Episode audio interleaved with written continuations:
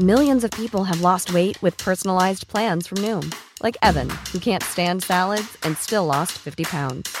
Salads, generally, for most people, are the easy button, right? For me, that wasn't an option. I never really was a salad guy. That's just not who I am. But Noom worked for me. Get your personalized plan today at Noom.com. Real Noom user compensated to provide their story. In four weeks, the typical Noom user can expect to lose one to two pounds per week. Individual results may vary. Hiring for your small business? If you're not looking for professionals on LinkedIn, you're looking in the wrong place. That's like looking for your car keys in a fish tank.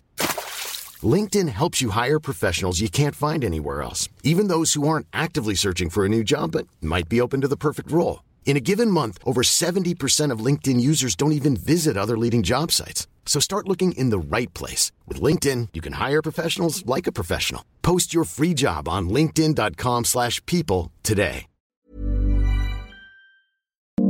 CJMD 96.9. 969fm.ca. Avertissement. Cette émission a pour but de porter l'auditoire à réflexion. C'est pourquoi la direction de la station souhaite vous rappeler que chaque affirmation mérite réflexion. Il ne faut rien prendre comme vérité simplement parce que c'est dit, car tout ceci demeure des théories ou la perception de chacun. Nous vous recommandons de garder un esprit critique et sceptique sur ce que vous entendez ici comme ailleurs. Bonne écoute, bonne réflexion. Bienvenue dans la zone.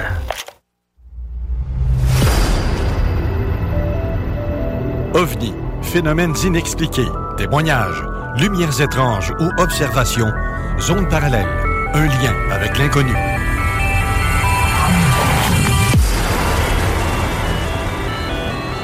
Visitez notre site web à l'adresse www.zoneparallèle.com.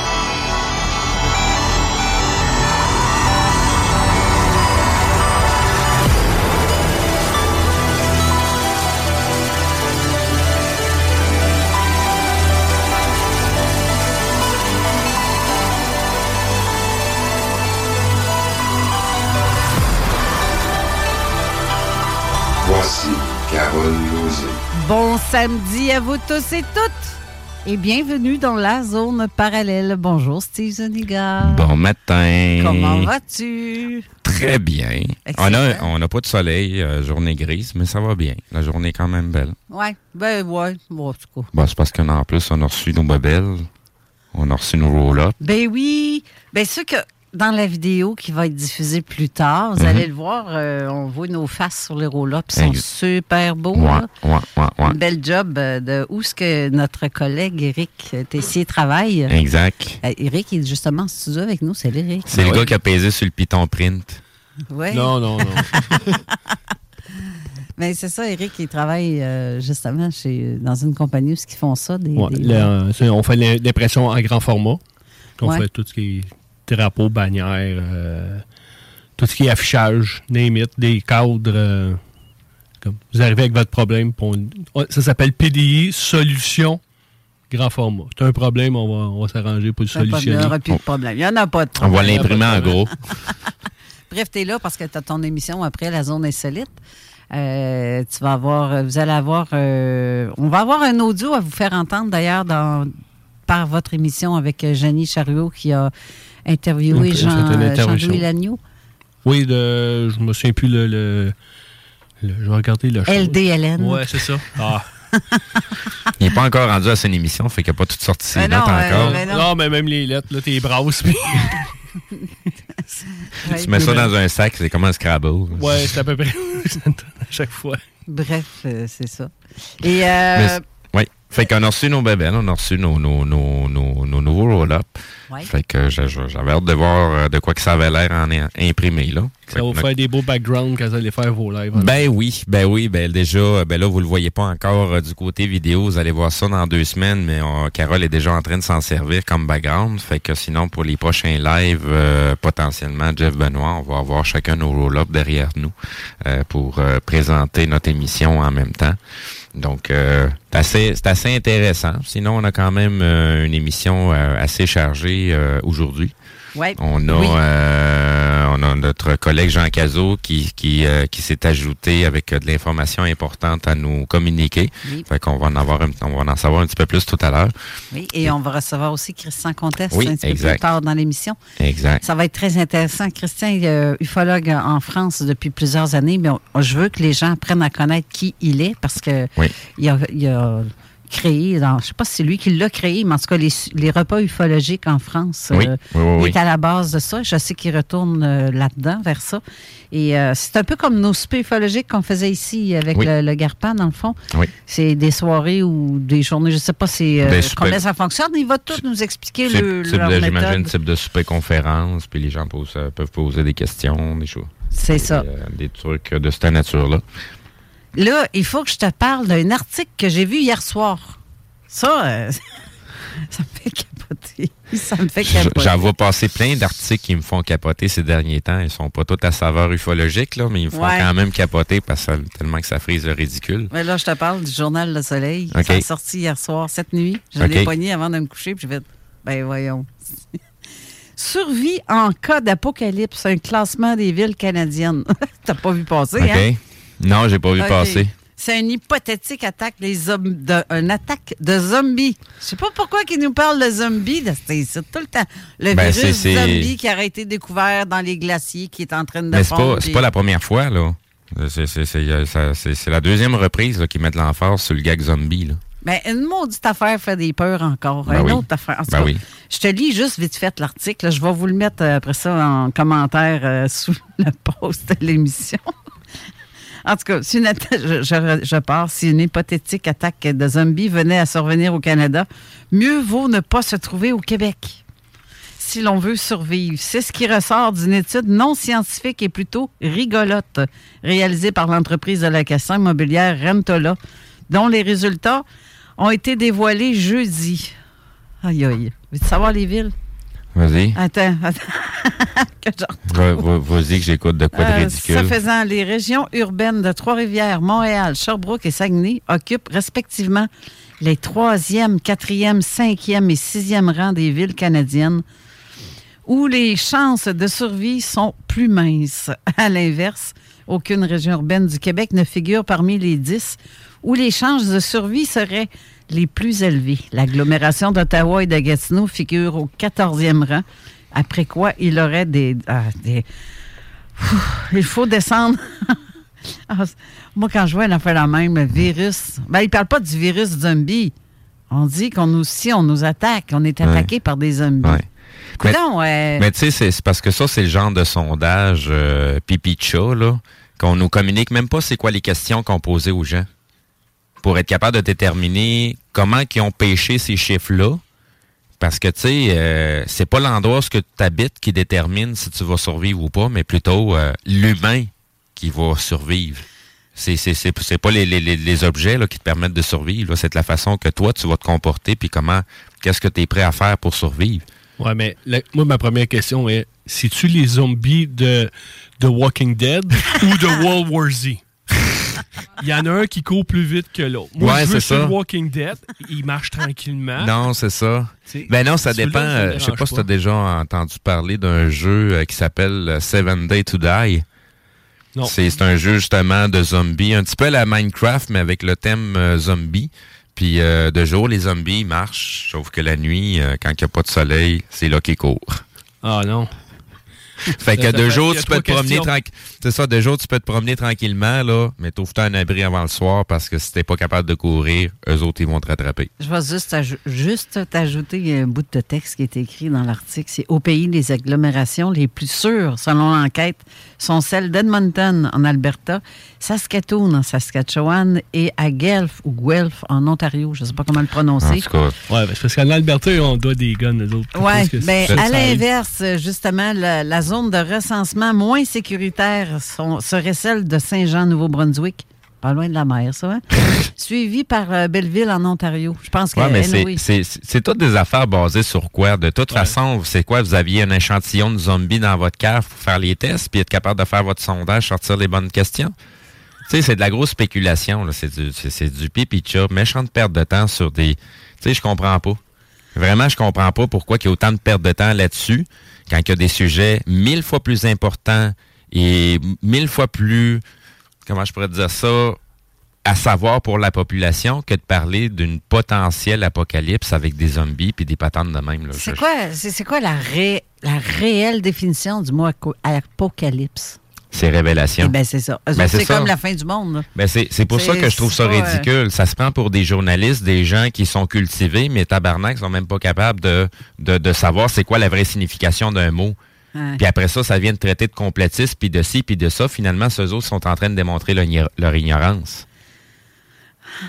Ça parle des armes à feu là-dedans aussi. m'a respiré un peu. Je parle pas Le nombre d'infractions, le nombre d'infractions liées à l'utilisation du prof, ou la profession illégale d'armes à feu, différents indices de mobilité et la présence de ressources naturelles dont l'eau ou les euh, végétaux ont été pris en considération pour rétablir le classement. Ça veut dire que, pff, genre, un petit pétard, puis tu vois quelqu'un, puis regarde, fais regarder ce qui s'est passé euh, dans le coin de la Gaspésie, là, le gars qui a avec son char, qui a décidé de rentrer dans le tas, puis euh, ouais, comme un jeu de quilles, il pogne le monde sur le trottoir, puis envoie neuf mais c'est ça, ça, c'est. euh, je, je, je, mes condoléances pour les familles, là. Oui, effectivement. Mais, euh, tu sais, ça, c'est le genre, le genre d'affaires, là, euh, on, on dirait le tour du magicien. On attire l'attention ailleurs, puis on joue sur l'émotionnel des gens quand il y a d'autres informations qui sont en train de sortir importantes, mais comme euh, ça part sur l'émotionnel, ben, c'est de la grosse diversion. C'est... Tu sais, je, je, je sais pas, je, je, c'est pas le genre de mœurs qu'on a ici à Québec. Puis à chaque fois que des affaires de même se sont passées, quand on commence à gratter l'information, on découvre que finalement, c'est des événements qui ont été orchestrés. Mais dans sa tête, le gars, à Mkoui, là, Mhm. c'est quoi qu'il a pensé? C'était des zombies qui se promenaient sur le trottoir, puis s'est dit, hey, il faut, faut que je les rentre dedans. Je vais, je vais simplement, je vais simplement mentionner ça parce que nos auditeurs sont au courant. Je vais mentionner MK Ultra. C'est ça que j'allais te dire. Pour le reste, là, ça euh, sonne tellement ça. faites vos recherches. Faites Ça, vos recherches parce que le Québec a été, la province de Québec a été une place de prédilection pour faire un paquet d'essais là-dessus. Ben oui, ben oui. Dans Donc- les années so- depuis les années 60, 70. Hey, il y, a- y a- y a un rapport complet là, juste sur le Saguenay. Là. Le nombre de trucs qu'ils auront aspergé puis le nombre d'expériences qu'ils ont faites. Peuvent bien être dans les premiers à vouloir euh, être premiers sur la liste. Ben, Tout le monde va s'entretuer, ça n'a pas de maudit bon ben, sens. Y a-tu quelque chose que le gars a entendu dans sa radio, dans son véhicule, qui a fait comme go? je, Mais peux, le gars, il sait même pas pourquoi il l'a fait. je peux te rappeler une histoire d'un militaire qui est rentré à l'Assemblée nationale. Ben, je peux te rappeler l'histoire d'un gars qui est rentré dans une mosquée. Ça m'étonnerait même pas que ça soit le même psychologue qui s'en occupait. Ah, excuse, je fais, je fais de la spéculation. Désolé. Bref, je trouve ça assez quand même euh, étrange qu'on parle d'invasion extraterrestre et qu'on parle de zombies et qu'on parle d'observation d'ovnis à C'est- c'est- multiplier par 10. Puis, euh, ça fait des années qu'on s'intéresse à ça. ouais. Et moi, je vais le dire à mon nom personnel, c'est du pipi de chasse qu'on essaie de nous faire à Ah, pff, en tout cas, je Si, les gens s'attendent à avoir une divulgation euh, unilatérale pour toute l'humanité au complet, là, puis que c'est les sauveurs, là, vous fourrez le doigt dans l'œil puis jusqu'au coude. Là. Je pense que vous avez strictement rien compris. Là. Aujourd'hui, étant donné qu'on va avoir. Euh, bref, avais-tu d'autres nouvelles Non. que tu aurais pu pogner cette semaine ou t'as pas eu le temps, toi? Hein? Ben non, non, non, j'ai vu, j'ai vu pas mal euh, passer de stock. Euh, j'ai, j'ai, au contraire, j'étais en train de me mettre à jour du côté euh, des trucs radio qu'on a à faire. On a beau- beaucoup de, de textes à rajouter sur nos, euh, sur nos podcasts, nos extraits, Ouais. nos trucs comme ça, euh, faire les liens avec les différentes équipes parce que là, sais, nous autres, on a nos affaires zone parallèle, mais tu sais, comme Eric, il a une émission en zone insolite, ben il y a, y, a, aussi ces liens qui mènent aux trucs de Moufone euh, Québec, Canada, euh, Belgique, France. Euh, même chose pour Conscience Plus, Jeff Benoît. Fait que j'ai, passé la semaine à, à, à- peaufiner toutes ces informations-là pour que les gens puissent se retrouver autant via notre canal YouTube que nos extraits. Fait que, tu sais, côté nouvelle, il y a pas mal de, de, de, de phénomènes qui se sont passés. Euh, J'ai publié une vidéo où on a une aurore boréale euh, dans le secteur de la Russie, puis que et de couleur mauve.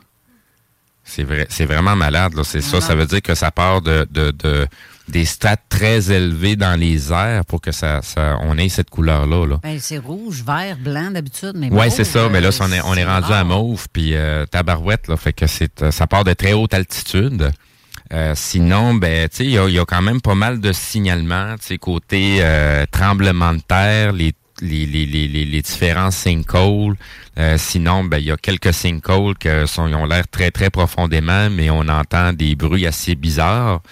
Sais, c'est pas comme si tu entends un, un genre de sifflement à cause d'un tuyau qui est trop long, là, profond, là. T'as plus, t'as plus l'impression d'entendre des cris. Oui, mais euh, justement, en parlant de tremblement de terre, je vous l'avais-tu dit ou je vous l'avais pas dit au mois de juin? J'ai fait un rêve étrange, puis que ça me disait qu'il allait y avoir des, séqu- des séquences de tremblement de terre, une répétition. Mon rêve était tellement réel et ça m'a disait, en tout cas, je ne veux pas le répéter parce qu'on va en reparler ultérieurement, parce qu'on va recevoir euh, aussi prochainement euh, Richard Glenn, qui va nous parler aussi de, de l'intra-terre et euh, Oui. tout ça. Fait qu'on va en discuter aussi de ça parce qu'il était question aussi du 24 février 2023 que d'ailleurs, s'il y en a, que j'aimerais ça que vous checkez ceux qui ont des caméras de surveillance, si vous avez filmé vers 21h une séquence dans votre caméra, quelque chose qui pourrait montrer le flash, j'aimerais ça que vous ne, nous le faites parvenir. je, je veux pas être plate avec toi, mais les caméras de sécurité, Je si les le gens les ont laissés euh, par défaut là, Ouais, ça, ben, les, ça fichiers sont dé- par-dessus. les fichiers sont déjà effacés. C'est ça. Mais au cas que quelqu'un l'aurait piqué, puis qu'il s'est dit, ah, il faut que j'enregistre ça, il y a de quoi de pas normal. Des puristes de la sécurité qui gardent toutes les vidéos, là, oui, ça se peut qu'il y ait, qu'il y ait il y des en gens a. qui l'aient. Oui, c'est Ouais. ça. S'il y en a qui l'ont cette, euh, dans cette soirée-là pour vers 21h, 24 février, j'aimerais ça l'avoir parce que c'est euh, c'est trop. euh, Il y a trop. J'ai eu- j'ai eu d'autres euh, personnes qui me disent avoir vu ce Mhm. flash-là, puis c'est pas la première fois que ça arrive. Donc, Non, puis c'est ça, l'intensité du flash, c'est assez pour trigger une caméra de sécurité pour Ouais. qu'elle se mette à filmer, qu'elle se mette Ouais. en enregistrement. ben justement. Fait Ou euh, euh, peut-être que tu te dis, crime, elle vient de partir. Pourquoi? Mais le flash vient d'être fait. Mhm. Mais il n'y a pas eu le temps de le pogner. Mais Ben, ça a déclenché quand j'en- même. J'en ai une chez moi, là, puis euh, juste le soleil, quand elle commence à rentrer par la fenêtre, là, c'est suffisant pour trigger la caméra puis qu'elle Ben se mette oui. enregistrer. Ben oui. Fait qu'un flash lumineux, quasiment comme une explosion, sans bruit d'explosion, la caméra à part. Tu sais, c'est c'est à même titre que on va entendre un bruit. Il n'y a aucun changement d'éclairage, il n'y a rien qui s'est passé devant la caméra, mais on entend juste un bruit assez fort. C'est suffisant aussi pour faire partir la caméra puis qu'elle se mette en enregistrement. Oui, c'est ça. Fait que, Euh, mis à part ça, euh, je, vu qu'on va avoir une émission quand même assez chargée, ben, j'ai une surprise pour vous autres. C'est que je. je ben, une surprise, pas tellement une grosse surprise parce que je vous y l'ai a-tu un écrit. chip ou un ruban dessus? Non, Ah, mais, ben, c'est pas une que- surprise. non, mais je vous l'ai écrit de toute façon dans, dans l'annonce de l'émission d'aujourd'hui. On va mettre une chronique euh, en hommage à Jean Lavergne, notre collègue, notre regretté collègue. collègue. Euh, justement, puis c'est une chronique qui date de, du 19 février 2022. Donc, euh, quasiment un an, presque mois pour Moi, pour- mois pour euh, en tout cas, on ne dit pas jour pour jour parce que plus un mois. Mais bref, c'est ça. Puis une chronique très intéressante. On va vous la mettre. Puis ensuite, on vous revient avec nos invités d'aujourd'hui, dont Christian Comtesse et Jean Cazot. Fait que restez là, je vous mets ça direct là. C'est, le fun à réentendre. Donc, euh, Oui. mes hommages à la famille, encore une fois. je vais aller Euh, chercher à boire des Kleenex. À tous les. euh, ouais, j'en ai une, souviens. Pas loin, ok. bord- ouais, Ouais, c'est ça. canne est correcte. C'est ça. Mais euh, bref, euh, encore une fois, toutes mes condoléances à la famille, les proches, que peu importe, tous les amis. Euh, on vous l'a dit qu'on ferait ça. Ben, on va le faire. Puis ça commence aujourd'hui. Donc, restez là.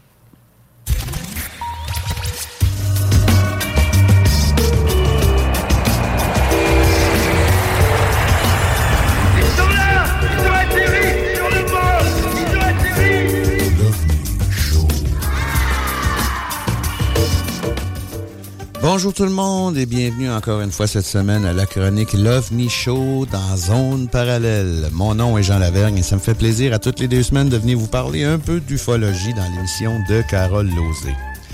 Cette semaine, on va continuer avec le sujet que j'avais commencé d'aborder il y a deux semaines dans la dernière chronique, c'est-à-dire les ovnis du passé. Mais la question qu'on va se poser, c'est qu'on on a parlé déjà de la nouvelle vague des ovnis, si je puis dire. On parle de, mettons, de 1947 à nos jours. On a parlé de ce qui se passe présentement avec les Américains, tout ça. Mais cette semaine, on va se poser la question que si c'est vrai qu'il y a des extraterrestres à la Terre, pour employer l'expression euh, populaire, euh, depuis quand d'abord? Et puis, on va regarder ça avec euh, les travaux qui ont été faits, puis on va analyser certains de ces travaux-là sur une possible présence ufologique dans l'histoire de l'homme. C'est pas nécessairement dans l'histoire moderne, mais dans l'histoire de l'homme. Il y en a qui vont dire qu'on peut facilement constater qu'il y a des traces qui existent, des traces physiques de la présence, entre guillemets, d'êtres supérieurs venus du ciel qui existent un peu partout dans le monde, ces traces-là, et puis qui affirmeraient que plus que probablement, il y aurait eu une interaction entre une race, on va dire extraterrestre, et la race humaine. Euh, il y a eu des milliers d'années, il y a des milliers d'années de ça, et jusqu'à nos jours. Là, on va parler essentiellement de la théorie des anciens astronautes.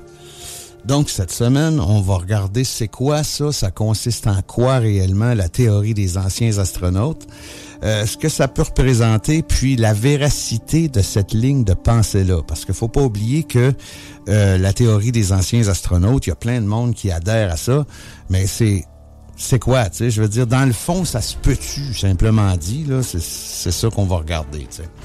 Évidemment, je prendrai pas nécessairement parti parce que même si je l'ai souvent dit, euh, il y a certains faits, il y a certains artefacts qui sont assez mystérieux, mais faut pas oublier que dans le fond de l'histoire, historiquement, l'homme a toujours été très inventif par lui-même pour résoudre ses problèmes. Tu sais, je veux dire, ça me surprendrait bien gros que quand il est tanné de manger de la soupe avec ses mains, il y a 3000 ans, que ce soit un extraterrestre qui lui ait dit, garde, fais-toi donc une cuillère de bois. C'est un exemple assez ridicule, là. Mais ce que je veux dire par là, c'est que dans l'histoire, il y a quand même beaucoup d'inventions qui viennent directement de l'homme. Là, on rentrera pas dans certains détails, les pyramides, tout ça aujourd'hui. C'est pas ça qu'on va parler aujourd'hui. Mais tu sais, au fond, ce que je veux dire, c'est que il est extrêmement important de pas absolument puis directement admettre juste parce que l'idée nous séduit que certains de ces faits-là, ces objets-là, prouvent définitivement, puis sans l'ombre d'un doute, la réalité d'une présence extraterrestre dans l'histoire humaine. J'admets par contre que c'est assez facile de conclure rapidement que certains événements, objets ou récits sont extrêmement intéressants et attirants, mais il est aussi très important de pas tomber justement dans la facilité uniquement parce que l'hypothèse extraterrestre semble être la seule explication. Puis ça, c'est important de garder ça en mémoire parce qu'il faut réellement prendre tout ça avec un grain de sel, puis euh, se questionner, tu sais. Parce que, tu sais, je suis pas nécessairement un exégète aguerri de, les théories des anciens astronautes, même si j'en ai étudié pas mal. Mais dans le fond, il faut absolument faire nos propres recherches pour être en mesure d'émettre nos propres théories ou opinions, puis ça sans pour autant dénigrer et accepter celles des autres, là, tu sais, je veux dire. Mais j'avoue que certaines images, certains récits, puis il y a certains objets qui me font personnellement me questionner fortement. Mais dans le fond, la connaissance, c'est la mère de toutes les réflexions. Fait que si on veut réellement faire une analyse éclairée euh, pour se donner vraiment une bonne base, donc le début, ben c'est quoi ça? C'est quoi? En quoi ça consiste la théorie des anciens astronautes? Donc, la théorie des anciens astronautes, ce serait une ligne de pensée selon laquelle plusieurs anciennes civilisations auraient été en contact avec des êtres extraterrestres descendus du ciel sur la Terre pour apporter certains savoirs à la race humaine dans l'Antiquité. Puis probablement que ce savoir-là, c'était dans les domaines de mathématiques, de l'architecture, la médecine, l'astronomie, etc. D'après les récits qu'on est capable de voir qui ont été traduits de cette époque-là, ces visiteurs-là auraient possédé une technologie nettement supérieure à celle de l'homme de l'époque et auraient finalement fini par être élevés au rang de Dieu parce que c'était des êtres surnaturels pleins de pouvoirs incompréhensibles puis inexplicables par les hommes de l'époque, par la civilisation terrienne qui pouvait vivre sur la Terre à cette époque-là. Euh, c'est aussi intéressant de souligner que euh, des récits avec des êtres exceptionnels comme ça, là, on a vu naître partout des mythologies dans le monde qui racontent à peu près toute la même histoire dans le fond. C'est comme si c'était arrivé un peu partout sur la planète, à peu près dans les mêmes époques, euh, dans presque toutes les religions. C'est quand même assez intéressant de voir ça. Il y a une chose très importante à souligner par contre à ce moment-ci, c'est que à l'époque, toujours d'après ce que nous connaissons de notre histoire humaine, tu sais, euh, ce que notre histoire humaine nous indique, de notre passé, euh, il existait, pour ainsi dire, aucune technologie sur la Terre à cette époque-là. Donc, essayez d'imaginer le choc culturel puis technologique qui a pu être assez exceptionnellement fort pour ceux qui se sont ramassés face à face avec soit un vaisseau spatial ou simplement devant un appareil technologiquement avancé. Euh, on peut penser comme un ordinateur, par exemple.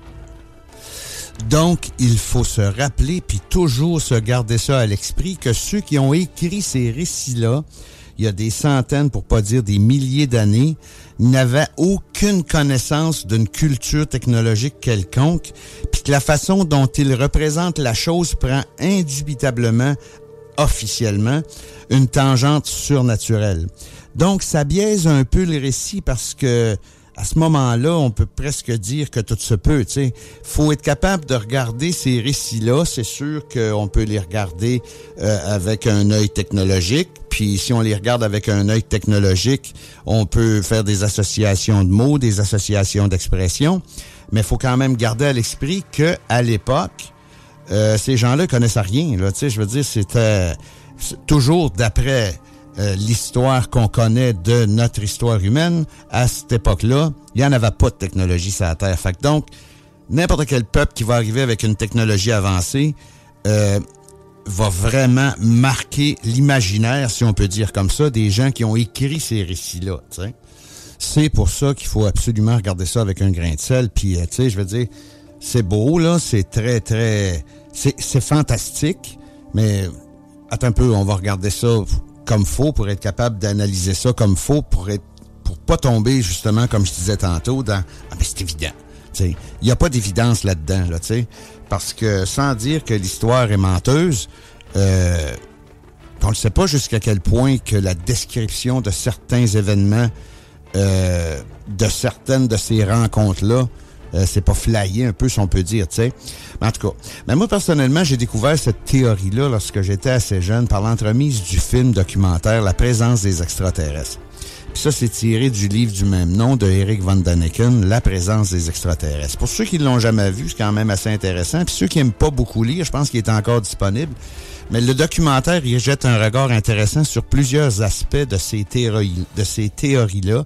Puis euh, même si ça date un peu, c'est quand même très actuel parce que je veux dire, euh, une gravure qui a été faite euh, 3000 ans avant Jésus-Christ encore là. là je veux dire, donc euh, c'est sûr que les réflexions peuvent, avoir évolué un peu au, fil des années, mais c'est quand même très intéressant. Puis comme je l'ai déjà mentionné, le le plus populaire, je pense, des propagandistes de la théorie des anciens astronautes, ce serait lui, Eric Van Daniken. Mais si on cherche un peu, on peut observer les premiers balbutiements dans, de, certains écrits de ce genre-là dans les années 1870-1880 par les écrits de Helena Blavatsky. Personnellement, je la connais pas. Par contre, évidemment, comme la nature, euh, toujours horreur du vide, euh, la science officielle, eux autres, ils sont pas très, très forts là-dessus parce que les théories des anciens astronautes, euh, ils disent que ça n'a pas de fondement parce que la majorité des artefacts pouvant laisser peut-être sous-entendre une possible influence extraterrestre, il aurait déjà été expliqué concrètement par l'archéologie. Mais d'un autre côté, puis encore une fois sans dénigrer personne, euh, il y a beaucoup de choses que l'archéologie comprend pas ou arrive pas à expliquer. Puis avec les dogmes en général, euh, ces articles-là, ça se ramasse le plus souvent qu'autrement sur la tablette des articles religieux. sais. Puis, mettons qu'on veut pousser un petit peu plus loin, un article religieux, c'est simplement un article qu'on n'arrive pas à caser logiquement dans le quotidien d'une civilisation extincte puis qu'on n'arrive pas à avoir toute l'information sur cette civilisation-là. Tu sais, il y a bien des questions. L'archéologie en ont fait beaucoup de choses, puis ils ont fait beaucoup de belles choses. Mais à un moment donné, des fois, peut-être qu'ils ont l'article religieux facile, tu sais. Euh, parce que c'est pas nécessairement parce qu'on sait pas ce que c'est que c'est un article religieux. Là, je vais donner un exemple que j'ai déjà donné, mais que tout le monde rit de moi dans le fond quand je donne cet exemple-là. Mais tu sais, prends exemple d'une ville moderne aujourd'hui, ok? Euh, où il y a un super de gros centre d'achat. Et puis, euh, dans 3, 4, 5, 6, 7, 10 000 ans d'ici, euh, il reste pas grand-chose. Les archéologues de cette époque-là, dans le futur, s'ils font des fouilles, mettons, au-dessus du centre d'achat, ben, il y a bien des chances que 10 000 ans plus tard, si la civilisation existe encore, ça allait évoluer dans une autre direction un peu. Peut-être qu'on consommera plus de la même façon, peut-être qu'on on vivra même plus de la même façon. Donc, euh, il y a peut-être bien des affaires qui vont dater de 10 000 ans qu'on comprendra pas. Tu sais. Parce que juste un exemple facile, si, mettons, on est capable en médecine euh, d'éliminer les amputations, ces choses-là, euh, on, on s'en va à l'hôpital parce qu'on a une jambe cassée, puis on sort de là 10 minutes après c'est sûr que ça dépend des temps d'attente. Mais si on sort de ça, de là dix minutes après, puis que c'est réglé parce que ils ont trouvé un moyen de rafistoler l'os électroniquement avec un rayon X quelconque euh, qui fait en sorte que la, la régénération est instantanée. Tu sais, il y a bien des affaires qui existeront peut-être plus. Fait que des béquilles, mettons, là, ça n'existera plus, tu sais, là. C'est un exemple assez boiteux, mais quand même. Ce que je veux en venir avec ça, c'est que s'ils font des fouilles au-dessus d'un gros centre d'achat, ils vont probablement trouver à un moment donné une caisse enregistreuse. Ben là, ils vont trouver une caisse enregistreuse dans pas mal toutes les maisons qui pensent que c'est une civilisation qu'il y avait là. Fait que, tu sais, c'est quoi une caisse enregistreuse pour un, archéologue de l'an 25 000, exemple? Tu sais, je veux dire, ils vont-tu dire que, vu qu'ils savent pas ce que c'est, mais qu'il y en a partout, que c'est un article religieux? C'est juste un exemple imbécile que je donne souvent. Euh, rapport aux articles religieux, mais tu sais, on peut pas nécessairement admettre que c'est un article religieux instantanément, comme on peut pas nécessairement admettre non plus que c'est les extraterrestres instantanément. Euh, on arrive à la fin de la chronique cette semaine encore, mais ce que je veux en venir avec ma chronique cette semaine, c'est que oui, la théorie des anciens astronautes, c'est extrêmement intéressant parce que on découvre plein de choses en regardant dans l'histoire de l'homme. Comme je l'ai toujours dit, je suis un peu maniaque de ça, c'est quand on regarde dans le passé qu'on découvre ce qu'on est rendu, tu sais. Mais euh, la théorie des anciens astronautes nous montre qu'on peut interpréter les anciens écrits, les anciens artefacts d'une autre façon en les regardant avec un œil technologique. C'est fantastique. Euh, il y a des tableaux qui existent, il y a des choses qui sont incroyables qui sont totalement anachroniques en rapport avec la période avec laquelle ils sont associés quand on fait des fouilles archéologiques. Donc, ça laisse beaucoup de questionnements. Puis, euh, les dieux à l'époque, c'est vraiment, vraiment passionnant de regarder ça parce que euh, c'est toutes des personnes qui arrivaient dans des vaisseaux de feu et de fumée du ciel puis qui faisaient des affaires fantastiques. Ça laisse beaucoup à réfléchir. Puis, euh, on peut vraiment émettre des hypothèses intéressantes. Mais qu'est-ce qui est important de retenir là-dedans? C'est que c'est simplement des hypothèses. On peut être certain de rien. C'est sûr que c'est très alléchant, je l'ai dit tantôt. Je veux dire, il y a des choses comme c'est évident, là, que c'est évident. Non, ça peut pas être si évident que ça parce que faut prendre tout le contexte de qu'est-ce qui s'est passé puis de l'analyser comme faut. C'est ce qui met fin à ma petite chronique cette semaine. On va continuer dans la même veine la prochaine chronique, mais là, je vais vous donner des exemples de choses qui sont tellement bizarres que c'est vraiment à se poser des questions pour savoir, euh, voyons, ça se peut-tu? Là, je veux dire, regarde, euh, c'est-tu une preuve? Est-ce que c'est vraiment une preuve? Ben, je penserais pas qu'on ait jamais la preuve, mais c'est vraiment une preuve qu'il faut se poser des questions, par exemple. Donc, merci beaucoup tout le monde. J'espère que vous avez apprécié ma petite réflexion sur la théorie des anciens astronautes. On poursuit dans la prochaine chronique dans la même veine. Merci beaucoup tout le monde, puis on se revoit dans deux semaines.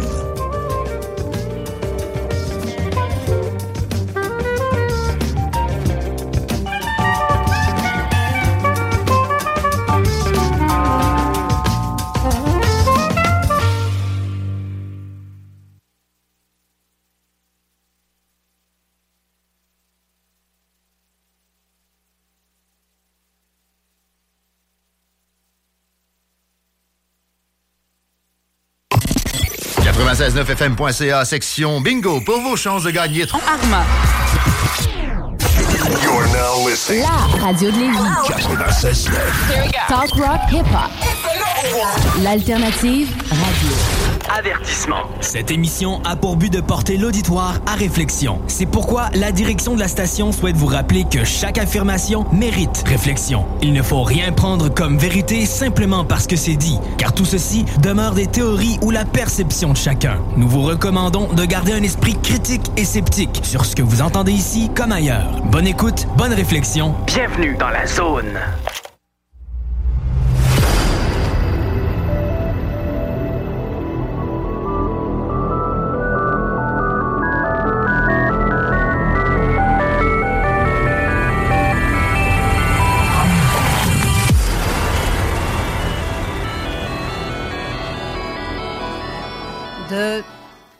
De retour en studio. Mon Dieu, je m'entends même pas. Moi, mon volume n'était pas assez élevé. Ouais, c'est ça, tu parles pas assez fort. Ah, ailleurs. On a Jean Cazot au bout de la ligne. Bonjour, Jean. Salut. Ça va bien? Oui, Oui. absolument. Il fait pas beau euh, dans ton coin? Non, ça s'est replacé, là. ben, il annonce un gros orage. Moi, je m'en fous pas mal, là, d'un gros orage, mais là, c'est nuageux, c'est c'est du soleil, mais c'est pas, pas grave, pas important. Et que voulais-tu nous annoncer de particulier Ben, aujourd'hui? En fait, c'est pas quelque chose que je veux annoncer, mais étant donné que c'est sorti euh, officiellement, parce que moi, je raconte jamais rien qui est pas, euh, si je l'ai pas, au- si j'ai pas au- authentifié la source, je veux pas dire que c'est vrai, mais au moins la source euh, est sérieuse, pas des niaiseries. Alors, la, la source en question, c'est le British Broadcast Company, c'est-à-dire la BBC, et, euh, mais il y a le Washington Post aussi, puis il y en a un paquet d'autres. Bon. Alors, en d'autres termes, ça vient pas d'un, comme je le dis souvent, du sol d'un petit boutonneux qui sait pas quoi faire de sa vie. Et là, mais la raison pour laquelle je veux en parler, c'est parce que, premièrement, je suis à peu près certain qu'il n'y a pas un média québécois qui va en parler. Ça, j'en suis à peu près convaincu. Les Américains, oui, ils vont en parler parce que ça les concerne. Mais au Canada, euh, non. Moi, euh, je, je- ça, ça paraîtra pas. Et c'est ça qui est le pire. C'est de ça que je veux parler, c'est que l'annonce qu'a fait euh, ces deux personnes-là du Pentagone, euh, elle est extrêmement importante. Mais ça, ça passe dans le jus. Alors, ce que je veux faire rapidement, parce que je veux pas, je suis pas, suis pas ici pour deux heures. là. Je veux, je veux, je vais y aller le plus vite possible. Euh, en faisant un rappel aussi, parce que ça, c'est important. Si je ne fais pas de rappel, il n'y a personne qui va comprendre. Est-ce que ça va jusqu'à là? Oui. Euh, OK, comme tu peux voir, euh, M. Christian Comtesse vient de prendre, euh, vient de s'ajouter avec nous à la diffusion. OK. Salut, Christian. Bonjour, Jean. Long time no see. Ça veut dire, ça fait longtemps que je n'ai pas vu la mer. C'est ça que ça veut dire. Ah, vous- avez un langage. Quand, quand vous avez une, une dame chez vous qui me- qui m'adresse la parole, avec la- la- l'accent que vous avez, je tombe tout de suite amoureux. C'est Ah clair et net. On Et j'ai ma femme, il y a- il y a ma femme qui est juste à côté, je vais ramasser un coup de rouleau à la pâtisserie. Mais c'est pas, on n'a pas d'accent, nous. C'est vous autres qui avez un accent. Nous autres, on parle normal. C'est vous qui parlez bizarre comme ça. J'ai pas dit bizarre. Ah, j'ai pas dit bizarre. J'ai dit un accent, un accent Ah chantant. Bon, alors si vous permettez, je vais aller rapidement euh, euh, à la chose. Il faut se rappeler qu'en 2021, il n'y avait pas que la pandémie euh, qui était dans l'air. Le Pentagone annonçait un rapport qui était très attendu sur les ovnis. Il faut se rappeler, faut se rappeler que la dernière fois que le mot ovni a fait l'objet d'une déclaration officielle, c'est en 1969 pour nous annoncer la fin du projet Blue Book. Et en 1997, en nous annonçant que le ballon météo de Roswell était en fait un ballon espion. Alors, c'était probablement plus facile à identifier les ballons en 47 que les ballons chinois de 2023, faut croire. Mais là, on, on c'était la dernière fois où on, on prononçait le mot UFO euh, OVNI. Alors là, euh, ce qu'on apprend, c'est qu'on sait qu'en en 2017, il y a des, photos puis des vidéos qui, ont ça a coulé ça. On, se doute bien que c'est un coulage voulu. Et c'est ce qu'on appelle aussi, pour parler de ballon en politique, on appelle ça un ballon. On lance quelque chose, puis on regarde la réaction. Or, comme personne s'est suicidé parce que des ballons volaient dans le ciel, euh, ils ont décidé d'aller plus loin. Alors, nous voici donc avec un rapport euh, qui était exigé par le Congrès américain après de nombreux rapports de l'armée américaine sur des véhicules euh, Oh, l'ordinateur. A même- gelé, tu gèles. Pardon? Ton, ton ordinateur a gelé. Ah oui? Oui, t'as figé quelque temps. Mais continue, continue, c'est revenu. OK, bon, d'accord.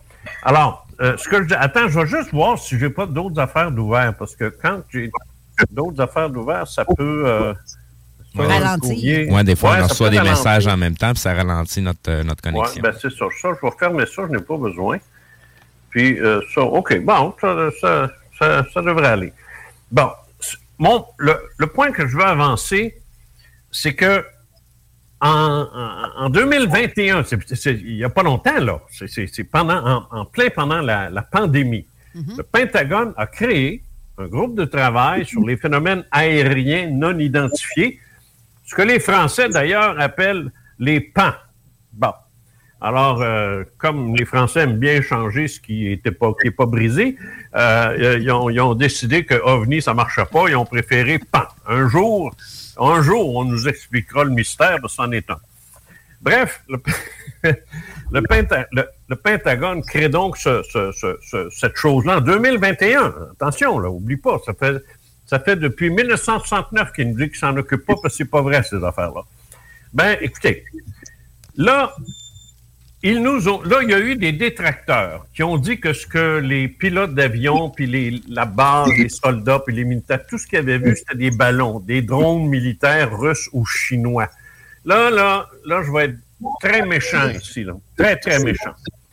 Parce qu'il faut vraiment être con, stupide ou de mauvaise foi pour prétendre une affaire de.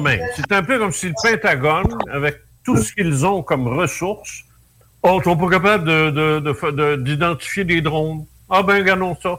Mais des petits clins qui se nomment pas, eux autres s'avancent puis disent Ouais, ouais, c'est des drones, c'est des drones. Bon, alors ça, on le sait tout de suite. Ce sont des détracteurs qui sont incapables d'accepter euh, euh, autre chose que, je sais pas, moi, le- le- leur propre identité, c'est tout. Alors, ils, ils sont incapables d'aller plus loin que ça. Mais il faut être vraiment naïf pour penser que le Pentagone ignore quoi que ce soit de la technologie adverse, et pas plus celle des Américains que les Chinois. Bon, ce qu'il faut se rappeler aussi, c'est important ça, parce que ce, que je vous dis là, c'est vrai, c'est vérifiable, et en plus de ça, mais ce n'est pas mentionné nulle part, ça n'a ça n'a pas éclaté. Euh, mais il faut comprendre une chose. Ce que ces gars-là ont vu, c'est de l'antigravité, des pointes de vitesse, mais surtout d'accélération fulgurante, sans échappement, luttant contre les forces inertielles qu'on connaît, comme si c'était un jeu d'enfant. Puis des manœuvres impossibles, des virages en épingle à cheveux à des vitesses phénoménales. On ne peut pas faire ça chez nous. On n'est pas capable. On n'a pas cette technologie-là. Point final. Maintenant, une fois que c'est fait, ça, là, ils ont mis euh, tout ça sur vidéo, comme je l'ai dit, et à un moment donné, il y a une, déclaration qui a été faite que je trouve très intéressante, c'est celle de John Radcliffe.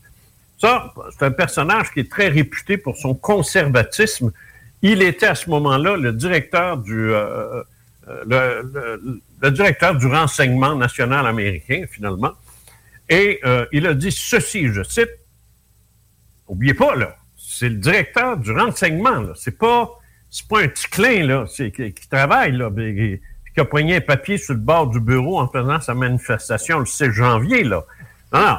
Là, on parle d'un gars, d'un gars qui fait sa job de, renseignement. Lui doit tout savoir. Et là, il vient nous dire, on est en 21, là. Ces objets effectuent des mouvements difficiles à reproduire, moi j'ajoute impossible, pour lesquels nous n'avons pas la technologie et qui se déplacent à des vitesses dépassant le mur du son sans bang sonique. Ça dit tout. Ça n'existe pas, ça. Chez nous, on n'est pas capable de faire ça. Impossible. On n'a pas réussi encore à se déplacer à plusieurs fois la vitesse du son sans créer une compression des molécules d'air qui crée, on le sait, un bang sonique. Eux autres le font zuc, de. Ça se déplace très rapidement. Je cite encore le monsieur. Ça se déplace très rapidement de manière très irrégulière et on ne peut pas anticiper la direction que l'objet va prendre ou la manière dont il manœuvre. Ça, c'est aussi un, pilote de la Navy euh, qui répète la même chose. Lui, il a, il a essayé d'en chasser un, il a essayé de le poursuivre, il n'a jamais été capable. Jamais été capable. Là, on parle d'un pilote de la US Navy, on ne parle pas d'un de, grand-papa qui s'est acheté un Cessna, là, qui se promène avec sa petite famille. Non, on parle d'un chasseur américain. Les gars qu'on envoie en Irak, qu'on envoie en Afghanistan. Bon. Là, on se retrouve donc à ce moment-là euh, avec, euh, on est toujours, et je le répète, on est toujours en 2021. Mais, il faut savoir que depuis 2007, et ça, on ne le savait pas, ça, depuis 2007, le Pentagone avait repris toutes ses recherches à la demande d'un sénateur du Nevada, Harry Reid, un démocrate, qui représente la région qui englobe la fameuse zone 51. Là, on apprend autre chose aussi. Moi, je savais, puis tout le monde, tous les ufologues savent que depuis Eisenhower, en passant par JFK puis Jimmy Carter, a de nombreux présidents américains qui se sont exprimés sur la question. Mais là, on ajoute que le directeur de campagne d'Hillary Clinton, John Podesta, avait promis pendant la campagne de 2016 qu'elle publierait des rapports gouvernementaux classifiés sur les extraterrestres si elle était élue. Ça, je le savais. Mais ça n'a pas fait plus de bruit qu'il faut. L'an dernier, c'est la, dernière fois que je le cite, l'an dernier, Donald Trump, alors président, a déclaré qu'il ne divulguerait pas, même à sa famille, ce qu'il avait appris sur les extraterrestres. Je ne vous en parlerai pas, mais c'est très intéressant. Alors, n'oubliez pas, citer Trump, c'est pas dans mes habitudes, rassurez-vous.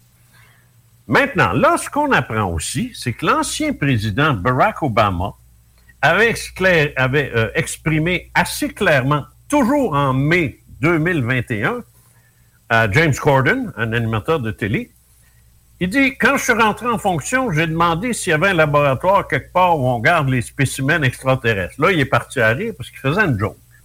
Mais une fois que la joke a été faite, il dit OK, dit, euh, OK, OK. Là, il dit Je suis sérieux, vraiment sérieux. Ce qu'il y a, c'est qu'il y a des images, des enregistrements d'objets dans le ciel dont on ne sait absolument pas ce qu'ils sont. C'est un président américain qui parle, là. Ça, c'est le gars qui donne 800 milliards de dollars de budget par année pour protéger les États-Unis contre des incursions extérieures étrangères, puis qui dit ça, on ne sait pas c'est quoi. Wow, minute, là. C'est le président qui dit ça, là. On ne sait pas c'est quoi. OK. Moi, si j'avais été là, je ne veux pas me prendre pour le gars, c'est facile à dire, je n'y étais pas, mais j'aurais dit, ben, à quoi ça sert ces, ces milliards-là dans ce cas-là? Que ça donne? Tu sais, il me semble. Tu le mets dans l'eau bouillante, là. Tu es obligé de répondre à ça, mais on sent l'air que personne n'y a demandé. Bon. Là, si on va. Est-ce que c'est mieux? Oui, ça va. Je pense que c'est euh, Christian qui a peut-être un retour de son. Non, Euh, non, non, j'ai coupé euh, son son. oui, Oui, mais- j'avais du son qui arrivait de lui. Je l'ai coupé ça. justement pour pas qu'on qu'on Euh, tu peux, tu peux baisser un peu le son de la télé, s'il te plaît? Mais je, je- je- je- Oui, ben, la télé française, tellement plate, tout ça. je pense, je pense que ça te prendrait des écouteurs, Christian, pour être sûr. C'est de la télé? OK, d'accord. Bon, voilà. Alors, si je poursuis, parce que j'achève là, le point, le point le plus important, c'est qu'on va s'en rappeler, euh, c'est lorsque le 19 mai 2022, on change d'année, un an plus tard, rappelez-vous de ça. Parce que les, Québécois, les Français, je ne sais pas, mais les Québécois n'en ont jamais entendu parler par autre que euh, moi-même dans, dans cette émission-ci, puis peut-être d'autres ufologues ailleurs, je ne sais pas. Mais dans les médias du mainstream, il n'y en a jamais été question. C'est important. Scott Bray, c'est le directeur adjoint du renseignement naval. C'est à peu près l'équivalent de Podesta, mais pour la marine. Il est allé présenter des, pho- des photos, des vidéos, les mêmes, aux membres du Congrès. Le Congrès américain, c'est, l'hémicycle en France, c'est l'Assemblée nationale au Québec, c'est euh, la Chambre des communes à Ottawa. C'est le, siège du pouvoir. Il est là. Et en pointant les photos puis les vidéos, il a réaffirmé sans équivoque ce que Obama avait dit. Mesdames et messieurs du Congrès, nous ne savons pas ce que sont ces objets. Ça, c'est en 2022 pas un son, pas un bruit, rien. Ça passe, ça passe, ça passe. C'est, correct, il n'y a pas de problème. Alors, soit que les gens sont carrément imbéciles ou ne sont pas informés. C'est, un des deux, là. C'est un des deux. Parce qu'il ne faut jamais oublier que tu verras jamais un gars du Pentagone aller devant le Congrès et admettre son incapacité de, ce qu'il représente d'identifier ces objets-là. Il met sa carrière en jeu, là. Alors, il s'est pas levé ce matin-là en disant Ouais, c'est quoi ces affaires-là? Je pense que je vais aller le dire aux, sénateurs, puis aux congressistes, puis à tout ce monde-là. Il est temps qu'on fasse quelque chose. Tu sais, là, il a pris son café, puis il s'est rendu euh, euh, au Capitole. Non. Avant de faire ça, tu peux être certain. On est au Pentagone, là. C'est des militaires. On sait comment ils sont.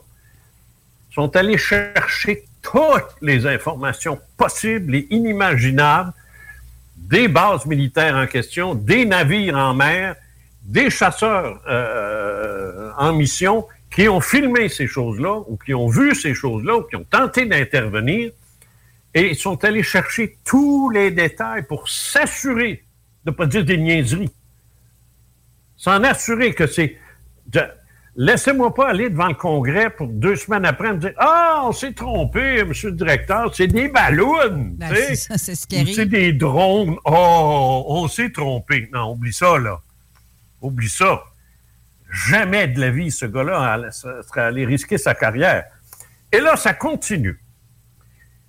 Avant hier, le 16 mars 2023, ça c'est avant hier, le Pentagone affirme que des extraterrestres pourraient pénétrer notre système solaire. Nous surveiller. Oui, ça a été dit par Sean Kirkpatrick, euh, directeur de hors ouais, domaine mais- anomalie. M'en vient, m'en vient. Ça, c'est oui, effectivement, mais ce qui est, ce qui est important, c'est qu'ils ont affirmé que des extraterrestres seraient en mesure de pénétrer notre système afin de déposer des sondes minuscules dans le but d'étudier notre planète. C'est sûr que le gars, il fait attention à ce qu'il va dire. Il ne peut pas s'avancer puis dire euh, envoyer des, UFO de, de, de 600 pieds de large puis atterrir euh, sur le terrain de la Maison-Blanche. Il n'ira pas jusque-là. Mais il dit ce serait un peu comme nos missions qu'on mène via la NASA. Alors, ce gars-là, c'est euh, le Haldeman Anomaly Resolution. C'est un office du Pentagone. C'est pas une entreprise privée. Euh, c'est le directeur de, de ce chose-là. Mais l'autre est intéressant aussi. Abraham Loeb, c'est le président, attention là, président du département d'astronomie de l'Université de Harvard. Ah ben là, ah ben là, ah ben là. Là, je regrette, mais commencer à chier sa tête de ce gars-là, là, ça va être difficile parce que tu n'es pas président du département d'astronomie de Harvard si tu es un Looney Tunes. Comprends-tu? Oui. Bon, parce que ces gens-là ont une réputation à conserver. Ça, c'est une affaire qu'il ne faut jamais perdre de vue. C'est bien facile de rire des autorités, puis se moquer des autorités, puis ah, les autorités, les autorités, les autorités, mais ça reste que le monde tourne pareil, tu sais. Puis je veux dire, il y, a des, il y a des gens, il y a des gens intelligents qui travaillent dans ces, dans ces endroits-là. Il faut arrêter là de, de tomber dans l'hystérie collective, de dire Ah, ça vient des États-Unis, c'est pas bon, ça vient des Américains, c'est pas bon. Hey, comment? Tu sais? Moi, j'ai vu ce que, ce que SpaceX sont en train de faire ici, là, c'était écœurant. C'est incroyable ce qu'ils réussissent à faire. Ça n'a pas de maudit bon sens. Mais ça, c'est pas mon sujet matin. Ils ont dit un objet interstellaire artificiel pourrait potentiellement être un vaisseau parent, ce que nous autres, les ufologues, on appelle un vaisseau mère, qui libère de nombreuses petites sondes, nous autres on dit des petits vaisseaux, lors de son passage proche de la Terre. Une construction opérationnelle qui n'est pas très différente des missions de la NASA.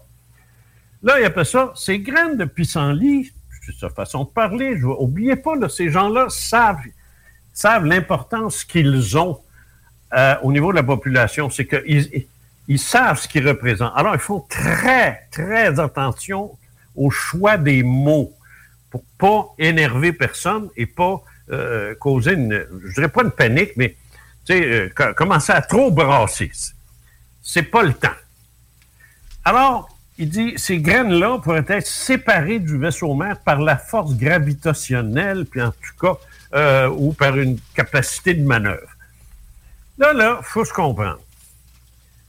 Alexander Loaf, c'est celui, puis Puis moi, j'étais allé, à l'époque, euh, euh, j'étais, euh, j'allais souvent chez Denis Lévesque et euh, Denis m'avait demandé de, de venir lui expliquer ce qu'était cette espèce d'objet-là, le ou moi moi. Tu te souviens de ça? Oui, oui.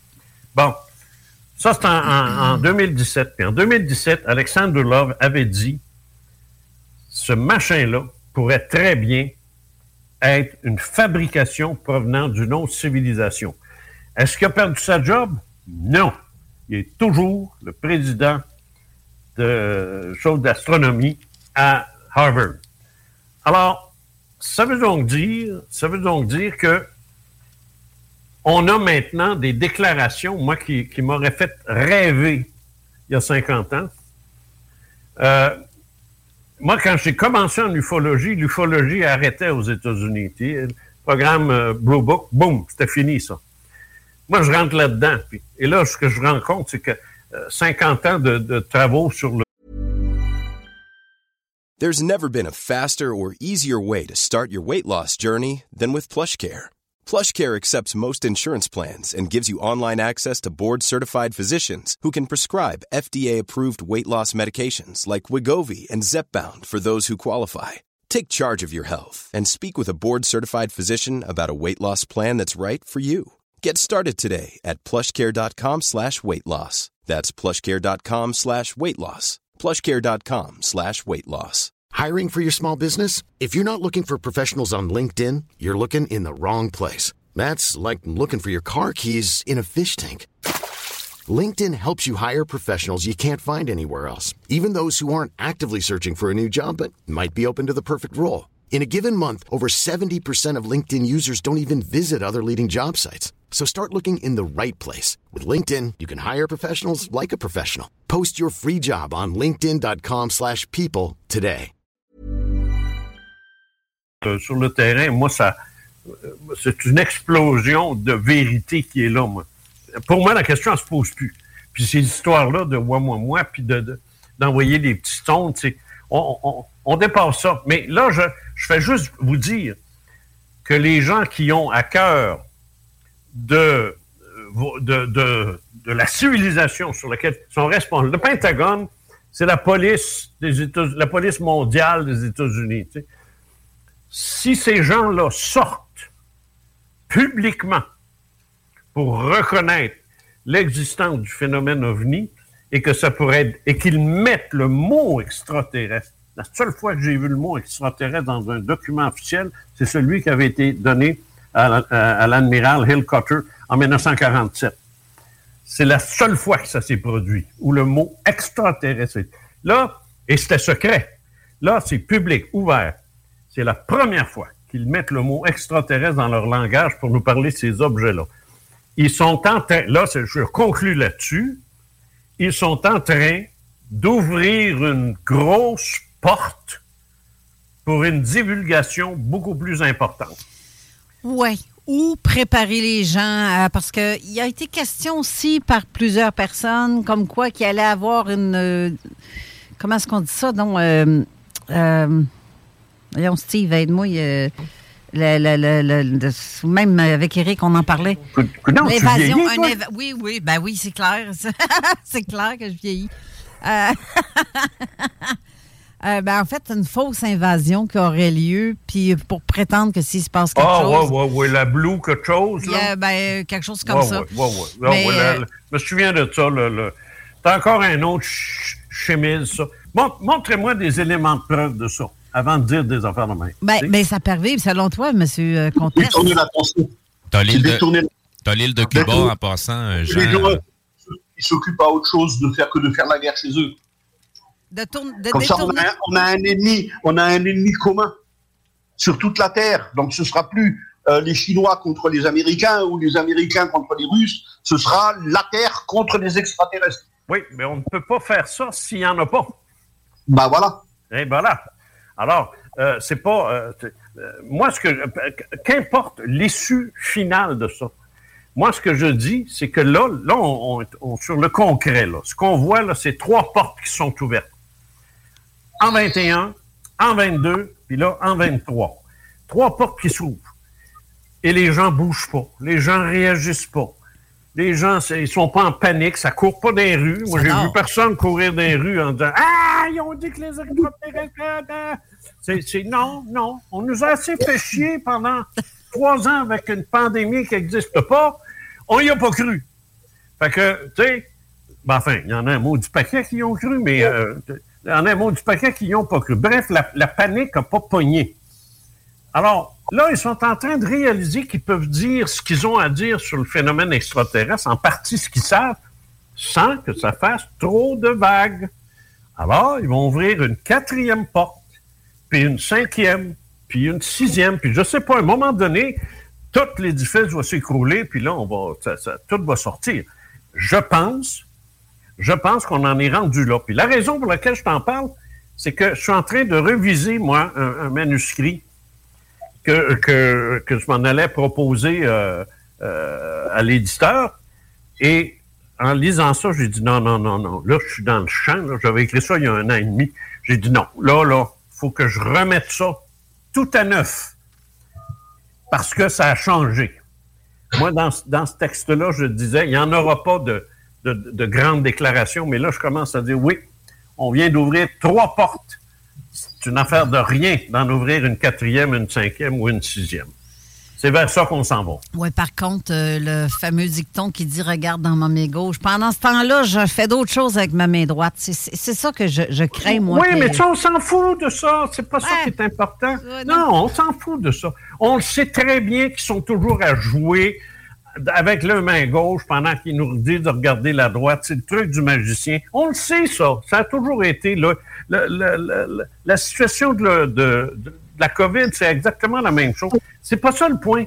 C'est que ils sont, il faut, il faut quand même reconnaître qu'il y a des portes qui sont en train de s'ouvrir. Moi, ça fait 56 ans que j'attends ça. Est-ce que tu reconnais l'idée que. Je m'entends en, en arrière-plan. Est-ce que tu reconnais l'idée que je. je, je bon, là, je viens de la perdre, mon idée. Oublie ça, j'ai rien dit. Ça va m'en revenir. Euh, voyons, ça se peut-tu, toi? Je- C'est- moi, moi c'est juste que je comprends, Jean, ton point que ça fait 50 ans que tu attends après ça, là. Mais pourquoi que ça se passe là? Tout d'un coup, qu'on, là, les portes s'ouvrent soudainement. Après 50 ans. Oui, ouais. c'est ça. Ça fait tellement longtemps que le Pentagone nie puis essaie de, de- de passer à autre chose. Puis là, parce qu'ils ont décidé de divulguer des vidéos, bang, tout va se produire puis ça a changé toutes les choses. Pourquoi ça se passe là? Moi, c'est sais. ça ma vraie question. C'est pas, c'est pas l'information mais qui est divulguée. C'est pourquoi qu'ils décident de la relâcher là? Puis ils l'ont pas fait avant. Ben alors, Puis, moi, j'ai pas de réponse à ça. Il y a- il y, a plein d'autres autorités, d'autres pays aussi qui je ont dis, divulgué. je, je te réponds, il n'y a pas de réponse à ça là, parce qu'on n'est pas dans les, dans les petits papiers, dans les secrets. On peut être dans l'imaginaire, inventer toutes sortes de réponses, penser ci, penser ci, penser ça. Mais pour le moment, moi, ce que je vois, c'est une ouverture, probablement parce que, et ça, ça a été indiqué aussi dans les communiqués, mais il y a énormément de pression de plus en plus publique sur euh, le gouvernement américain, mais sur le gouvernement français aussi, à ouvrir les documents ufologiques, à faire en sorte que ça avance, qu'on en sache plus. Et c'est euh, Hillary Clinton qui a parti le bal, parce que même son, son mari, Bill Clinton, il est allé à la télévision, je l'ai vu, cette entrevue-là. Puis il parlait de ça comme... il- puis à un moment donné, il dit, « There's another government in that government. » Il y a un autre gouvernement dans ce gouvernement-là. Puis il dit, celui-là, j'ai pas le contrôle dessus. Allé Ouais. dire ça, bang, de même. Alors, tu sais, mais, mais qu'importe ce qu'il veut, cet autre gouvernement-là, ça, on s'en fout. Il va toujours être là. Il était là il y a mille ans, puis il va l'être encore. Il y a quelque chose qui est en train de se passer officiellement et publiquement, et ça se passe, et il n'y a pas de problème, il n'y a pas de panique, il n'y a pas, a rien. Tu sais, c'est correct, ça va. Emmenez-en du stock, on est capable d'en prendre. Mais je viens de retrouver ce que je voulais dire. Euh, en fait, euh, est-ce que tu as vu passer le- le- les quatre hélicoptères militaires qui ont été filmés euh, la semaine dernière au-dessus de Montréal? C'est la panique que ça a créé. Les gens voyaient que les lumières qui s'en venaient face à face, toutes bien alignées. Et là, euh, ça s'est mis à circuler comme quoi que il y, a des, euh, y a des UFO qui se promènent au Québec. Ça a été filmé au Québec. Mais Oh. partout ailleurs, on voit que les gens ont seulement mis une partie de la vidéo, ils mettent pas l'entièreté. C'est ça qui m'écœure, parce que on entend clairement des... euh, le- Les hélicoptères. je, je- je- Ben oui, je oui. vois, Ouais. je vois Christian qui est tout à fait d'accord Mais habituellement les, habituellement, les hélicoptères ne sont pas autorisés à voler de nuit au-dessus d'une ville. Non, c'est À ça. moins qu'il y ait une urgence. Ah ben les, les- les policiers, ils, ils, ils- ils surveillent aussi les, les villes et ils projettent les, les, les, can- les- les projecteurs quand euh, quand il y a des délits qui sont commis.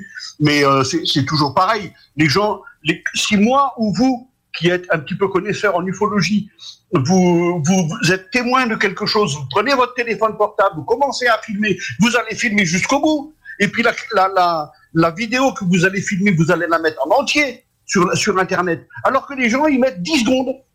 Parce que, bien entendu, euh, à la 11e seconde, on s'aperçoit que c'est un oiseau. Exactement. Voilà. Et c'est comme ça. Mais là, en ce moment, on a plein de gens qui font, qui font ça, là, actuellement. Mais Ouais, ouais, j'ai connu, le gouvernement- j'ai connu des Québécois. Écoute-moi, je, je voulais te poser une question. On est tous les deux pratiquement de la même génération. Euh, Ah non, moi, c'est- je suis jeune. Oui, mais moi aussi, justement, c'est pour ça que je te dis qu'on est de la même génération. Mais euh, ces histoires de divulgation, ça fait depuis combien de temps qu'on en entend parler? C'est nous Des qui en années. parlons. Mais, oui, mais il y a tout le monde, tout le monde, ça fait des années que euh, en, en l'an 2000, quand on est passé en l'an 2000, ça y est, la divulgation, ils vont atterrir et patati patata. En 80, en 98, Oui, mais c'était la même chose. Oui, mais Ah Christian, Christian, il y a des esprits chauffés aussi là, qui ont embarqué là-dedans. Là. Tu sais, C'est, c'est certainement pas Raël qui a aidé. Hein? Bon.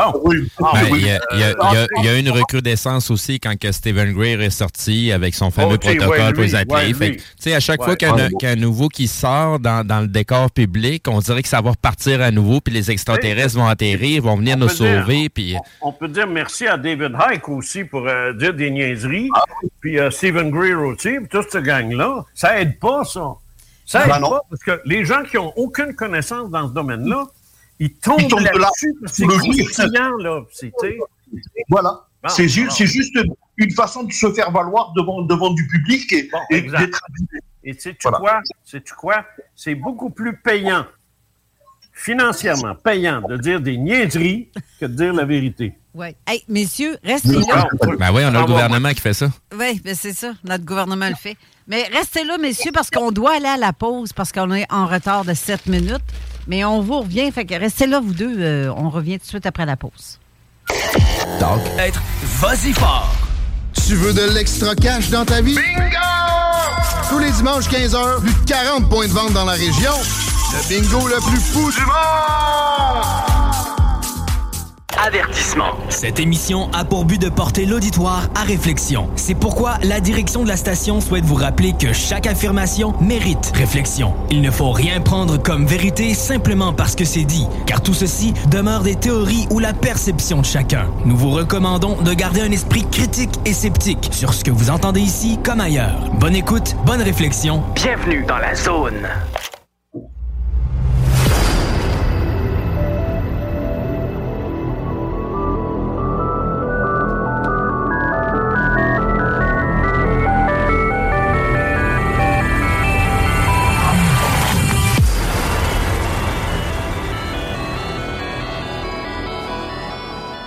De retour en studio avec nos invités Christian Cambois et euh, euh, Comtesse, pas Cambois, c'est un autre ça. Euh, Christian Comtesse et Jean Cazot. Euh, donc, ce que je voulais dire tantôt, ce que je voulais en venir, c'est que l'histoire des quatre hélicoptères, c'est de voir les gens en panique aussi. Pas seulement qu'il ait, qu'il ait, ait partagé une vidéo qu'en partie, mais que la suite, on entend clairement que c'est un hélicoptère. Ça, ça m'a fait euh, vraiment suer de voir. euh, C'est la malhonnêteté des gens qui veulent faire croire à. Et ça, j'aime pas ça.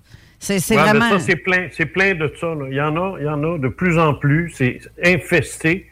Euh, écoute, c'est pas l'uf- l'ufologie, c'est pas une science. On le sait ça. C'est une discipline. C'est une discipline qui demande énormément de compétences dans à peu près tous les domaines. Il faut, faut être capable de parler de biologie, d'astronomie, il faut être capable de parler euh, de, de, de, de, géométrie pour être capable de prendre les mesures, puis faire ci, puis faire ça. C'est exténuant comme travail. Et un vrai ufologue, c'est pas un ufologue de week-end. C'est un ufologue à plein temps. C'est un gars qui va être capable de se lever à 3 heures du matin pour aller voir qu'est-ce qui se passe. Alors, écoute, ces gens-là, il n'y en a plus au Québec de ça. Il n'y en a presque plus. Presque plus. Je ne sais pas en France, mais je me dis au Québec ici, ça fait, ça fait, ça, ça fait pitié. Il n'y en a plus. Alors, euh, moi-même, d'ailleurs, je, je n'y suis plus. Je me suis retiré du terrain. Moi, à 73 ans, de la marde que je vais me lever à 3 heures du matin. tu sais? Bon. Alors. 37 ans, on ne peut plus être sur le terrain. C'est fini. Ben, c'est ça. Alors, mais, euh, je, je- mais chose certaine, la qualité, la qualité de l'information en ufologie, puis surtout en ufologie, elle a fait ça comme ça. Elle a baissé, baissé, baissé, baissé depuis des années avec l'infestation de la petite vermine sur Internet. C'est devenu, c'est devenu épouvantable.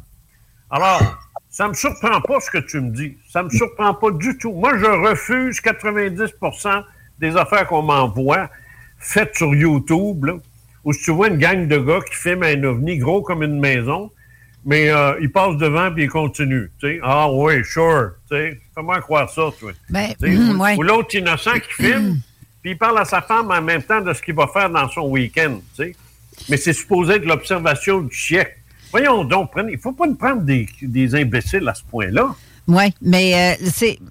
Ce que je veux en venir à, à tout ça, c'est que c'est de voir la panique des gens qui t'es entends. J'en parlais justement avec Eric en mon Ben non, temps mais pour quatre- venir. euh, euh, je m'excuse, je Carole, mais quatre hélipo- hélicoptères de nuit avec des, avec des, des, des, strom- des- des strombos en avant, euh, ça, ça- ça- tu- tu- oui, c'est paniquant. Tu peux te demander qu'est-ce qui se passe. Y a-tu une manifestation en quelque part? Y a-tu c'est- pas, c'est pas nécessairement lié au, euh, au phénomène UFO, ça. Non, ben oui, ben c'est ça, ça que panique, j'essaie, de- c'est ça que j'essaie de dire depuis tantôt, c'est que en fait, je vais en venir que les personnes Ben oui, qui ont filmé, perdre ton idée. Ben, arrête de me couper la parole,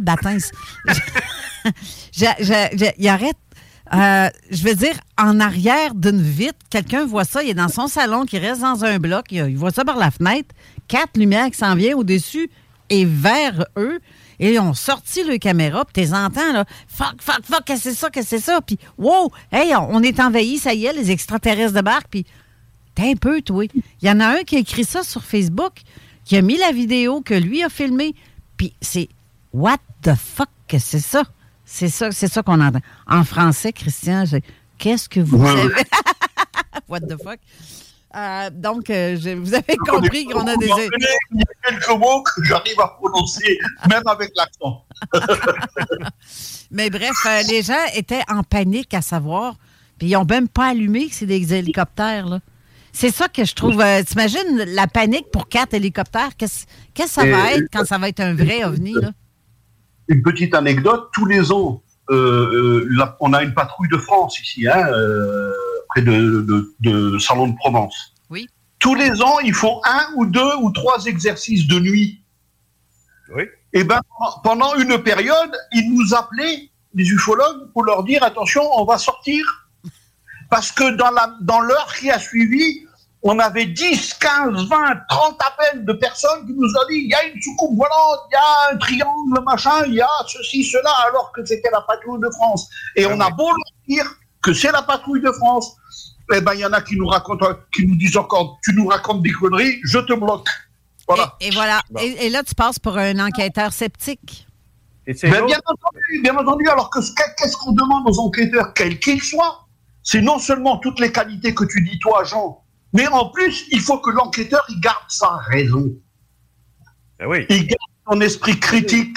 Ça, il il cherche fouille, à avoir une enquête à charge et à décharge. Et seulement à ce moment-là, on peut dire voilà, j'ai vu telle chose, une lanterne thaïlandaise, ou j'ai vu telle Ah oui. chose, je ne sais pas ce que c'est. Parce que tant qu'on n'a pas de référence, on ne peut pas dire que c'est une soucoupe volante venant de Mars ou de Neptune ou de quoi que ce soit. Pendant des semaines, pendant des semaines, moi, j'ai pas cessé de répondre à des gens sur mon courriel qui m'envoyaient les, euh, des vidéos des euh, satellites lancés par SpaceX. Ah ouais? C'est des rangées, des rangées de, de, de, de tout petits satellites, c'est lié aux communications, ça. Et ça, et ça, ben là, c'était des extraterrestres, puis c'est ci, puis c'est ça. Puis il y en a un, j'ai dit, là, ça fait deux fois que je te l'explique ce que c'est. Ah, vous nous cachez des affaires. Moi, genre de la merde. Tu sais, je veux dire, à un moment donné, là, tu sais, va-t'en, tu sais. Mais si tu savais, Jean, en fait, messieurs, ce qui m'est ce qui m'est arrivé quand on a eu Vénus et Jupiter dans le ciel, le nombre Ah, de messages que j'ai reçus pour dire Carole, il y a des ovnis, les extraterrestres sont là, puis ils bougent pas, puis ils nous observent. Ben oui. Si, Ils bougent mon pas parce que c'est des étoiles. Non, c'est des planètes. Des C'est des planètes. C'est des- c'est pas des étoiles, c'est des planètes. Ben oui, ben c'est- oui, affreux, c'est affreux. Affreux. Et puis je leur dis, ben, vous avez un logiciel euh, qui s'appelle Stellarium. Vous avez qu'à le prendre, mettre la date, et puis vous allez voir ce que c'est, quoi. C'est tellement facile. Exactement. Ou Star Chart. Moi, j'utilise Star Chart Ah, ou euh, moi, Stellarium, moi, mais, euh, mais c'est fou, là. C'est euh, le nombre d'appels à qui j'ai pu répondre. Euh, Le monde m'appelait en vidéo ou me textait Carole, il y a quelque chose, regarde vers, euh, vers telle place, vers l'église. Là, je me suis dit, c'est pas vers l'église, il faut que je regarde, c'est de l'autre bord, parce que eux, ben, c'est c'est beaucoup plus loin, là. Mais là, je, ben voyons, euh, en tout cas, c'est c'est épouvantable. Je trouve ça épouvantable, euh, mais la panique que ça crée de voir quelque chose qu'on ne voit pas souvent. C'est le niveau, c'est le niveau de connaissance des gens qui est, à- qui est, qui est limité. Mais- Maintenant, ils ont, tous, ils ont tous le nez dans leur, dans leur smartphone, smartphone. Comment ça se fait que quand on va en montagne ou quand on va dans, en forêt, ou je sais pas trop où, dans un lieu où il n'y a pas de, ré- de réseau téléphonique, comment ça se fait que c'est dans ces endroits-là qu'il y a le plus d'observations? Mais parce que les gens, ils n'ont pas leur nez dans le téléphone. Mais vous allez rire. Mais la plupart des témoignages que j'ai reçus de ça, quand je lui ai dit que c'était la planète Vénus et Jupiter, on m'a Ben dit, oui, ben voyons, oui. ça se peut pas. On voit pas ça dans le ciel, nous autres. On peut pas voir ça d'autres planètes. Allô? Non, ils sa- ils savent pas. Allô? De- Non, de- non, de- l'ignorance. Non, non, l'ignorance. C'est Le taux fou. d'ignorance. Le taux d'ignorance est très, très élevé dans la population générale. Ça, c'est partout dans le monde. Mais je dirais qu'il est encore plus bas, le taux d'ignorance, plus élevé le taux d'ignorance ici euh, qu'en France. Puis ça, je l'ai constaté les deux années que j'ai été là-bas. Au moins là-bas, euh, ils savent ce que c'est qu'une planète sainte, vierge. Tu sais, on n'est pas Hey. obligé de leur expliquer. Ah non, non, hey, j'ai été là deux ans, moi. Je l'ai Ouais. vu. Non, mais je oui. je l'ai vu, le niveau. Ils sont, j'ai- parlé avec des gens qui sont des, des concierges, qui sont des, des travailleurs, tout ça. Leur niveau de connaissance de politique internationale était foutrement plus élevé que des gens de l'université ici à Québec. Mais la plupart- même pas, dont, dont certains pensaient qu'il y avait un, pri- un, un premier ministre canadien puis un premier ministre québécois. Ils ne savaient pas que les autres provinces avaient des premiers ministres. Il faut le faire en maudit. ah non, écoute, j'ai fait. mais, euh, Carole, ça a été mon métier, la radio. Fait que des, des, des, des lignes ouvertes là, avec des innocents, là, j'en ai eu pendant 40 ans. Fait que je peux te le dire, c'est pas fort, pas fort la livre. Non, non. Mais quand tu dis que ces gens-là, la plupart ont dans la cinquantaine, même cinquantaine avancée, qui ne savaient même pas qu'on pouvait voir Vénus à l'œil nu, ça, je, je, je comprends pas. Des On n'a pas été témoins, école à- des- Carole, j'ai des témoins à qui j'ai montré, ils m'ont expliqué ce qu'ils avaient vu, une espèce de boule, puis il y avait comme un anneau autour, tu sais. Fait que là, j'ai dit, ah ouais, j'ai dit comme un anneau, wow, OK. J'ai dit, c'est c'est drôle, dit, ça me fait penser à la planète Saturne, tu sais. Elle me regarde, elle me dit, c'est quoi? J'ai dit, pardon? Elle dit, c'est quoi Saturne? Tu sais, je veux dire, c'est- grave, là. C'est Ouais, quoi grave. Saturne? On apprend ça, on apprend ça en, en- en primaire. Exactement. Ben oui! Ben oui! Non, non, c'est. Ou les gens oublient, ou je sais pas. Je, comprends pas. Je Ben, comprends ils pas. ont le- leur nez. Écoute, ce que Christian disait sur les téléphones, moi, ici, Ah. en Floride, euh, je, je- moi, je me, moi, je prends ma marche une fois par jour, une heure par jour sur le bord de la mer. C'est magnifique. C'est le meilleur endroit pour marcher. Et là, qu'est-ce que je- qu'est-ce qu'on voit, là, Hélène puis moi, là? Des- surtout des femmes, ils marchent, là, le nez dans le téléphone. Alors qu'il y a la mer à leur droite, puis la, la plage à leur gauche, puis, non, dans leur téléphone. Sacrement, que c'est qui ont leur maudit téléphone que quand tu prends une marche sur le bord de la mer, tu n'es au moins pas capable d'apprécier ce qui est autour de toi. Alors, étonne-toi pas de l'ignorance, parce que moi, dire que ce qu'ils sont en train de regarder sur le téléphone, là, euh, ça doit pas être bien, bien édifiant. Mais ce que je comprends pas, et vous, euh, Christian, de votre côté, quand on regarde la- l'ufologie, parce que là, ça fait combien d'années que vous faites ça? Oh, ben moi, j'ai commencé euh, dans au début des années 70. Ça, ça remonte quand même à loin. hein, Ah, euh, il y a autant d'expérience euh, presque que Jean, qui a commencé Ben en oui, 66. bon, après, après, je suis rentré à la- à l'armée et puis on m'a clairement dit que les ovnis, c'était pas bon pour la carrière. Mais bon, je suis pas resté longtemps. Hein. Je fais quatre ans et demi, donc euh, presque presque quatre ouais, presque quatre ans et demi. Et puis euh, et puis après, j'ai recommencé en 1980 à, à- à réenquêter euh, euh, sur le secteur du chez moi là. Mais euh, euh, quand euh, quand Xavier, quand Jean me dit que les que les les ministres et tout ça, ils racontent des histoires, ils racontent des bêtises. Il faut pas, il faut pas les écouter quand ils sont en public. Il faut aller, il faut aller quand ils vont aux toilettes, il faut les suivre. Et puis vous tenez, vous tenez la zigounette en même temps qu'eux et puis vous posez des questions qui sont bonnes. Et en off, ils vous en disent dix fois plus que en public. Oui, ben oui, ben oui, je sais. Mais avec un ordre, avec un ordre de silence. Alors, tu sais, j'en ai eu des confidences, j'en ai eu des confidences de ministres, moi, mais. Bon. Mais évidemment, mais en attendant, on, en- on en apprend des trucs. On en apprend, par exemple, j'ai appris très, très, dans, dans, ces- dans ce genre de conversation, que le GEPAN, par exemple, chez nous, la grande institution GEPAN, qui a trois personnes, hein, enfin, maintenant, il y en a plus que deux. Bon, la grande institution GEPAN, eh ben, ils ont qu'un droit en France, c'est de se taire.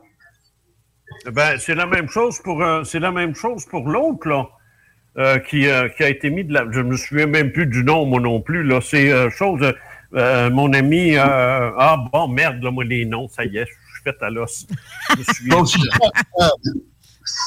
Ça, c'est il- Al. Grêlé, Grêlé. Grêlé, Jean là-dedans. Gabriel Grêlé, c'est Oui. un ami, personnel. Pardon? Oui, non, Je mais moi aussi. Mais, je veux dire- encore un mais il, il est dans un mouvement, là, lui, là, euh, de militaire, là.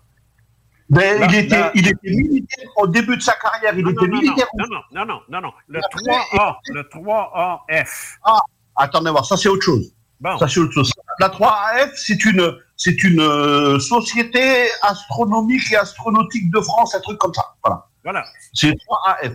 Bon, là, avec Jean-Gabriel Guélet, il faisait partie de la commission Sigma 1. C'est là. Et dans, dans la commission Sigma 1, ils ont fait un rapport. Oui. Et ce rapport-là, qui a été, qui a été euh, réalisé par euh, Alain Boudier et Jean-Gabriel Grélé et la commission en entier, on l'a jamais eu dans les mains. C'est ça, moi non plus. Puis Jean, puis Voilà. Jean-Gabriel, c'est un ami. pas. Et on pas. Contre- Voilà. Par contre, si vous prenez le troisième livre de Jean-Gabriel Grélé, euh, je ne sais plus comment il s'appelle, mais vous le trouverez très facilement. Vous prenez le troisième livre, vous avez toutes les indications dans ce livre de ce qu'il y a grosso modo dans ce rapport. Oui, Et puis quand vous prenez le premier livre, pardon? Sauf que n'étant pas officiel, ben, les gens vont dire, ah, ben, c'est des on-dit, puis ainsi de suite. C'est normal, c'est normal qu'ils se- ils ont, ils ont la frousse. Les, les gouvernements, ils ont peur de quoi? Ils ont peur de quoi? Un gouvernement, quand ça gouverne, ça doit faire deux choses. Sa- savoir ce qui va se passer et maîtriser la population. Oui. Bon, maintenant, vous avez un ovni qui atterrit place de la Concorde à Paris, devant les caméras des, des médias. Qu'est-ce qui se passe? Première chose, le, le gouvernement n'est pas au courant, il ne sait pas ce qui va se passer. Et ça, il a horreur de ça. Et en plus de ça, il est terrorisé parce qu'ils ne connaissent pas les réactions de la population. Oui, mais il s'agit de changer l'âge de la retraite pour que ça arrive, ça. Ben oui, mais c'est pour ça qu'ils ont, c'est pour ça qu'ils disent jamais rien à la population. C'est pour ça qu'on nous demande depuis des années et des années. Et c'est pour ça qu'ils se servent de la secte, de la secte sceptique et qui, euh, et qui va hein, gangréner le, le GEPAN en France et puis toutes les institutions. Et ce sont des gens qui ont, qui ont un QI, un QI d'huître et puis qui le, qui viennent nous embêter en nous faisant croire que, en nous, en nous faisant croire qu'à 4 heures du matin sous la pluie, il y a une, une, une arracheuse de betteraves qui travaille. Voilà. Ben oui, c'est ça. Vous avez ici, des des cuits de crevettes. Ouais, ouais, non, vous, vous avez des... vous avez des expressions qui me font Hey, moi, je dois vous laisser. D'accord. Ben merci. Merci, Alors, Jean, euh, d'avoir été là. Oui, Euh, Ça fait, fait longtemps qu'on ne s'était pas parlé, Christian. Je, je vais essayer de venir au Québec euh, très prochainement, mais pas, enfin pas très prochainement parce que j'ai des, des choses à faire. Et dès que je peux, je vais essayer de venir au Québec parce qu'il faut que j'y aille. Au Québec, là-bas, il faut que j'aille. euh, et avec mon épouse. Viens pas, et puis, viens pas euh, l'hiver. Viens pas l'hiver. je, je, vais- je, je- quand il y aura un avion, parce qu'il y a des avions qui volent pas en ce moment, donc, euh, quand il y aura un avion, je prends le premier qui tient. mais euh, mais je mais je je- j'espère te rencontrer à ce moment-là et te serrer la main. Mais Salut, attends, deux secondes, Jean. Mais justement, on va aller à la pause tout de suite. D'abord, ça va être fait. Mais euh, ça, va me permettre de te remercier d'avoir été là et de ce que tu as dit. Et euh, j'ai- j'ai j'ai cru voir, j'ai vu l'article euh, dont tu en fais mention. Je l'ai vu justement hier. Euh, ça m'est popé dessus, puis euh, je trouve ça fort intéressant, en fait, euh, tout ça. Donc, restez là, on va reprendre notre pause, de, le retard de la pause de tantôt. Et on vous revient tout de suite avec notre invité, Christian Combois. Merci. En, euh, voyons pourquoi je dis tout le temps Combois. Ça en est une autre, ça. C'est un autre avant français, que, ça.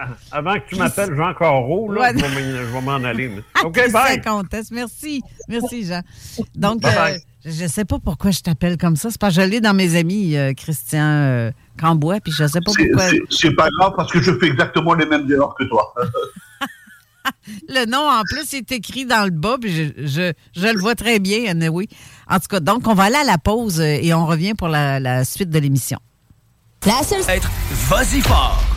CJMD. Téléchargez notre appli. Avertissement. Cette émission a pour but de porter l'auditoire à réflexion. C'est pourquoi la direction de la station souhaite vous rappeler que chaque affirmation mérite réflexion. Il ne faut rien prendre comme vérité simplement parce que c'est dit, car tout ceci demeure des théories ou la perception de chacun. Nous vous recommandons de garder un esprit critique et sceptique sur ce que vous entendez ici comme ailleurs. Bonne écoute, bonne réflexion. Bienvenue dans la zone.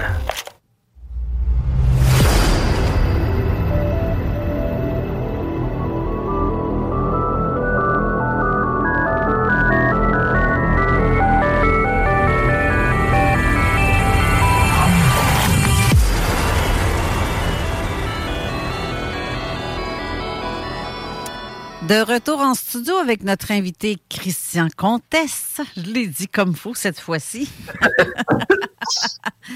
Christian, en fait, euh, vous faites l'ufologie depuis les années 70, début 70.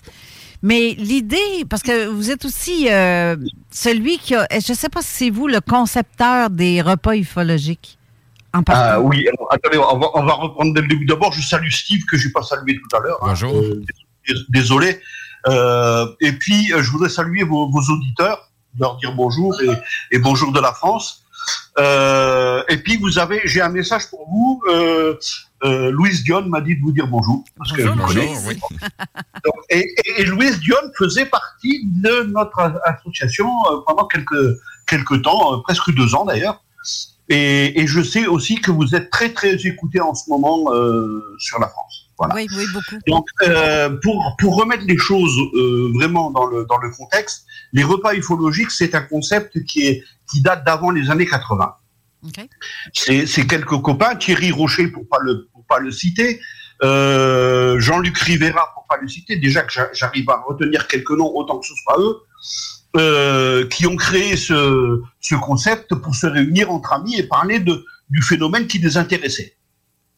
Ensuite, vous avez eu Monsieur Gérard Lebas qui a euh, pris le concept et qui l'a in- institutionnalisé, disons, sur la région parisienne. Et en 2005, 2004, 2005, euh, je me suis joint à Monsieur Gérard Lebas. J'ai ouvert le repas ufologique de Strasbourg. Après, il y a eu le repas ufologique de, Toulouse. Après, il y a eu le repas ufologique de Brest. Dans toutes les villes de France, il y a eu des repas ufologiques qui, sont. euh, Mais ce n'était pas une association, c'était une association de fait. Ça existait. Et en 2009, après quelques péripéties, euh, Monsieur Gérard Lebas m'a donc remis en main son organisation, et c'est à ce moment-là que j'en ai fait l'association que vous connaissez aujourd'hui. D'accord. Et ça, dans ces, ces repas ufologiques-là, en fait, c'est comme nos soupers ufologiques ici au Québec. Vous, vous discutez, euh, vous mangez, vous discutez ufologie, euh, de- des témoignages qui se font euh, à même le, le repas, c'est ça? Oui, oui, tout à fait. Mais tout- de toute façon, je je, je veux pas lancer la pierre à qui que ce soit, mais j'ai l'impression que les soupers ufologiques sont une pâle copie de, de ce que nous avons fait, de ce que nous faisons nous en France. Ben oui. Et, et- et je- et je et j'approuve tout à fait. hein. Ne, ne croyez pas que c'est péjoratif. ce que je dis, De, hein. de toute façon, des fois, ça sert à rien de réinventer la roue, là. Il y, a- y des Ben choses non, qui non, fonctionnent ben, déjà euh, très bien, puis de toute façon, l'objectif, c'est de faire avancer le sujet au public pour les informer. Fait que- Surtout, surtout que les gens qui viennent chez nous, ils parlent ufologie, sans, ils parlent ovni, oui. sans avoir les, les railleries habituelles qui tournent autour de ce phénomène. Ben, c'est, c'est, c'est bien, bien des fois, c'est ça le, le, le, l'avantage de ces événements-là. C'est que les gens qui ont, qui ont l'habitude de se taire sur ces sujets-là, c'est l'endroit de prédilection pour pouvoir en, en parler de façon ouverte sans se faire regarder de façon ridicule. Et au contraire, les gens qui sont alentour sont là pour surenchérir ou apporter d'autres, euh, d'autres points de vue au même sujet. Mais simplement, mais simplement pour les écouter. Et, et, et même mieux, pour les entendre. Oui. Parce que écouter, ça suffit pas. Il faut entendre ce qu'ils ont à dire. Bien souvent, de, pardon, pas bien souvent, de temps en temps, on tombe sur une personne qui a pas tout à fait besoin d'un ufologue, mais plus d'un psychiatre. Mais, mais dans, dans, dans 90% des fois, les gens, ils ont vu quelque chose, ils sont perturbés par ce qu'ils ont vu. Tout à fait. Et ils viennent en parler. Et du coup, nous, qui, avons l'habitude d'enquêter sur le phénomène OVNI, on a la possibilité de les aider en enquêtant sur le phénomène sans prendre en compte vraiment leurs sentiments. à eux. Il ne faut pas que nous, soyons perturbés par leurs sentiments. Nous allons euh, étudier le terrain, voir ce qui s'est passé, et puis leur dire bien souvent, ben écoute, tu as vu la patrouille de France, parce que l'heure correspond, l'endroit correspond par rapport à chez toi, etc. etc. Et puis à, un autre, on va lui dire, ben écoute, les, les 60 lumières que tu as vues dans le ciel, c'est le mariage qu'il y avait dans la, dans la salle des fêtes juste à côté. Les gens, ils ont voulu faire, euh, à la place de faire un feu d'artifice, ils ont lancé des, lanternes thaïlandaises et c'est ça que tu as vu. Voilà, voilà ce qui est notre boulot. Et puis il y a des fois où on va dire, ben, écoutez, voir, euh, on- tu as vu quelque chose, j'ai cherché partout où j'ai pu, il n'y a pas d'avion, il n'y a pas d'hélicoptère, il n'y a pas de, il y a pas de, de- de- d'indice particulier qui nous laisse penser qu'il y a quelque chose de non d'artificiel qui soit passé. On ne sait pas ce que tu as vu. Parce qu'on ne va pas inventer non plus une soucoupe volante. euh, euh, non, on ne va pas l'inventer. Donc, comme on ne sait pas, on ne sait pas. Et on sait le dire. Mais Comme, plus- sur- comme si c'est ce qui s'est passé au-dessus de la centrale nucléaire de Golfech. En plus, euh, à votre époque, dans les années 70, même 80, les cellulaires, il n'y en avait pas. Donc, les applications pour reconnaître, comme nous, on a le air trafic, on est capable de voir, ou euh, la, la- la- la carte des étoiles, on est capable de voir aujourd'hui. Ben, à l'époque, ça se faisait aussi. C'est juste d'obtenir l'information. Ça prenait euh, quelques semaines parce que là, c'est de contacter Ben euh, les stations météo, d'avoir les rapports sur papier, de recevoir ça par la poste. C'est ça. Mais tandis qu'aujourd'hui, tout le monde est capable de l'avoir en direct, vraiment sur. C'est moins Il faudrait-il encore que ces gens-là soient au courant qu'il existe ce genre de- d'application. Ils ne le savent même pas. Ils savent Non, même pas qu'il y a une application pour mettre une boussole. Oui, aussi. D'ailleurs, ils ne sauraient même pas s'en servir. Alors, euh, Euh, C'est ça. Et euh, ou, ou des gens qui voient, euh, mettons qu'on on, on est. euh, Ben, il fait noir. Il y a, ben, il y a plein d'appareils comme ça qu'on sait plus servir, mais qu'on a une application sur, sur euh, notre téléphone comme un théodolite. Oui. Euh, si, si je mets entre les mains euh, aux gens un, thé- un théodolite, ils savent pas comment le, le, le, le setuper, comment s'en servir, puis prendre des lectures là-dessus. Tu sais, le téléphone te donne tout cuit dans le bec. là. C'est à telle Ouais. distance, c'est à telle hauteur. Mais, euh, tu sais, c'est comme... euh, je, vais, je vais revenir sur de quoi, parce que c'est à double sens que je, ce que je veux mentionner. Euh, un sextant. Sais-tu comment que ça fonctionne, un sextant? C'est un, c'est un appareil. C'est c'est un appareil habituellement utilisé par les navigateurs en mer, puis il se servait soit du soleil pour s'orienter ou des étoiles. Mais le fait de savoir exactement comment un sextant...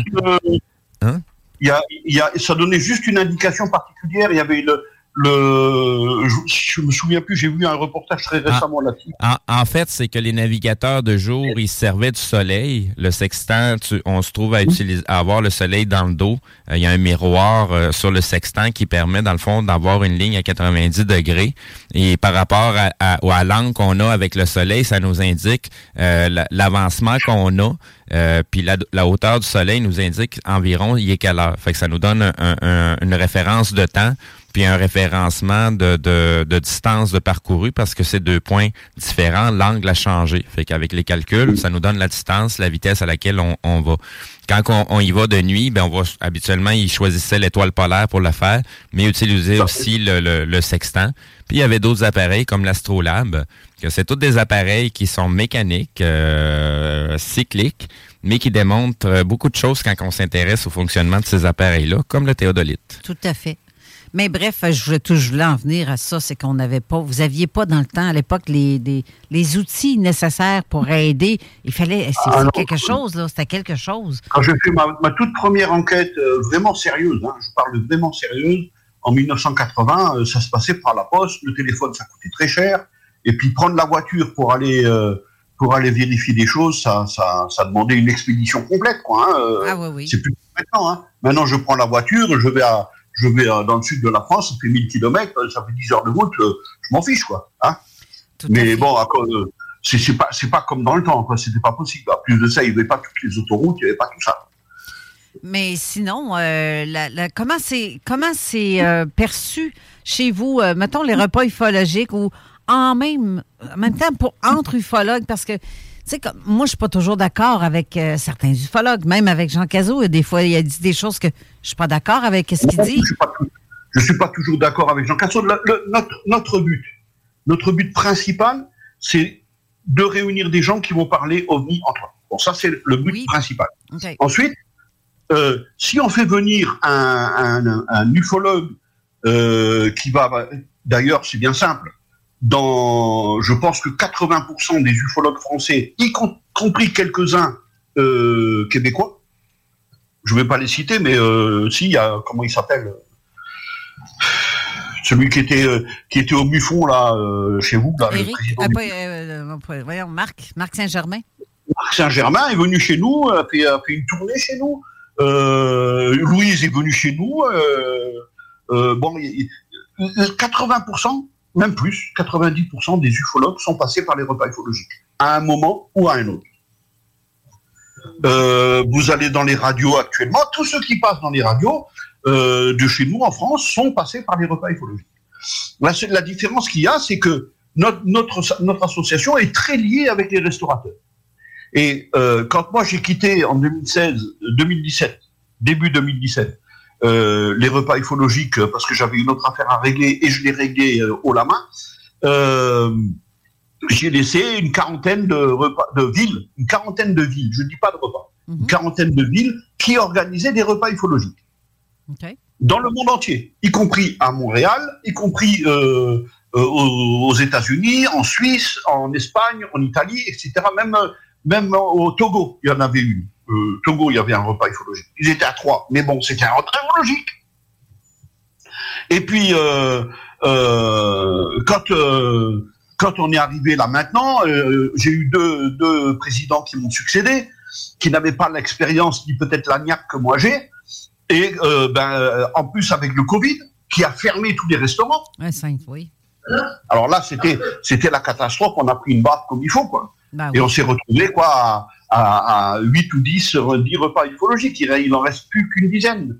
Et ils fonctionnent pas tous parce qu'ils ont encore pas trouvé de salle de restaurant pour euh, pour euh, organiser leur leur rassemblement. Sinon, et, les- et- sinon, et on les- en cherche. Oui. Mais sinon, les gens cherchent. Maintenant, ils ont la nouvelle formule par Internet. Fait que les gens peuvent faire euh, des conférences euh, Mais via c'est- Internet. mais c'est- c'est jamais la même chose que de se voir en- de face à face entre. on ne fait pas une enquête par Internet. On ne fait pas, un- un- on ne fait pas une expertise médicale par Internet. On peut donner des indications quand on a affaire à Ben, un médecin, qui son, son médecin de famille. On peut lui dire voilà, la dernière fois que je vous ai vu, j'avais ça et ça et ça. Maintenant, j'ai ça et ça. Qu'est-ce que vous en pensez? On peut lui dire. Mais à un moment, il va nous dire bon, mais moi, je peux pas, je peux pas faire ça par Internet. Je peux pas vous prendre l'attention par Internet. Non, je peux ça. pas vous prendre. Donc, Mais il faut qu'on se voit. L'Internet est un, est un outil de plus qu'on a pour ce qu'on a à faire au niveau des enquêtes. Mais euh, l'Internet nous- ne nous sert pas à 100% dans tout, tout, tout, tout, tout, parce qu'il y a des choses qui se font face à face. Euh, puis c'est quand, quand on prend le témoignage, faut, faut, faut, faut être là présent devant le témoin pour, pour voir aussi tout l'aspect. euh, tu, tu, mentionnais tout à l'heure, faut, faut laisser de côté l'aspect émotionnel, mais durant le témoignage, l'aspect émotionnel est très important parce que il y a des, il y a des choses qu'on ne peut pas feindre dans les émotions là. c'est la première chose que le témoin demande à faire, parler. Oui, parler, exact, il veut exact. parler, il veut dire. Alors bien souvent, il vient une première fois au repas ufologique, il dit rien, il, il observe, La deuxième fois, il prend un petit peu les contacts avec les uns et les autres. Et la troisième fois, il se livre. Mais moi, j'ai vu des, moi, j'ai vu des familles à Strasbourg, familles complètes à Strasbourg qui avaient eu des- un cas. Je, je sais pas, j'ai pas pu enquêter sur l'affaire parce qu'ils n'ont pas voulu que j'enquête. Donc, j'ai pas pu enquêter. Mais quand ils étaient sur place, les trois, les- le père, la mère et l'enfant, enfin l'enfant, il avait une quinzaine d'années, ils étaient en larmes tous les trois. Alors, heureusement qu'on s'est pas foutu d'eux, quoi. Ben oui. Effectivement, parce que même euh, dans, dans les super ufologiques, les meilleurs moments que j'ai vus, à part l'événement lui-même, c'est quand que l'événement termine. Tu sais, on commence à ramasser nos trucs, on commence à, à se préparer, à s'en aller, mais c'est parce que les gens sont encore là, continuent à jaser. Puis des fois, t'es- tu, tu prêtes l'oreille puis tu écoutes les conversations. Tu entends des, des témoignages qui sont vraiment pétés. Là. Sais, les, les, les, c'est- c'est- Mais qui n'a pas été dit publiquement. non, et- exactement. Ce que justement euh, Christian Comtesse mentionnait, il y a des gens qui sont là, vont, vont observer une première fois, mais ces gens-là, ben des fois, vont, vont s'ouvrir au moment où ce que l'événement termine, parce que là, il n'y a plus de risque qu'on les appelle en avant, il n'y a plus... euh, Puis les gens qui restent, ben, tu sais, c'est- c'est c'est les derniers retardataires qui... Eux autres, c'est c'est une passion, là, ce sujet-là. Donc, euh, justement, ils sont en recherche des gens qui sont prêts à écouter sans, sans juger. Tout à fait. Mais moi, et nous, en ce moment, on est en train de rechercher justement des, gens pour ouvrir. Alors, j'ai un- une, option qui va rouvrir à Paris. Ai j'ai une dame qui a ouvert, mais alors d'une façon euh, éner- énergique comme tout là. Euh, Johanna, elle s'appelle, euh, qui ouvre à Toulon, à Toulon, pardon, à Toulon. Et puis j'ai tous mes tous mes anciens là.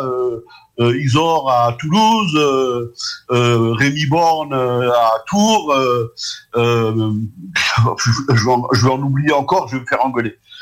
Euh, après, après à Nantes, Cyril Tavener à Nantes. euh, Bon, bref, donc, donc, tous les gens que j'adore et que j'aime bien, qui font partie de l'équipe du départ, quoi, et, et qu'il faut qu'ils euh, qu'ils euh, qu'ils continuent, qu'ils se, qu'ils se réveillent et qu'ils et qu'ils aient encore un peu de niaque pour, euh, pour reprendre, euh, pour qu'on revienne un peu à un niveau un peu plus supérieur et que les, et que les ufologues reviennent. Parce que bon, pour l'instant, les ufologues ne reviennent pas.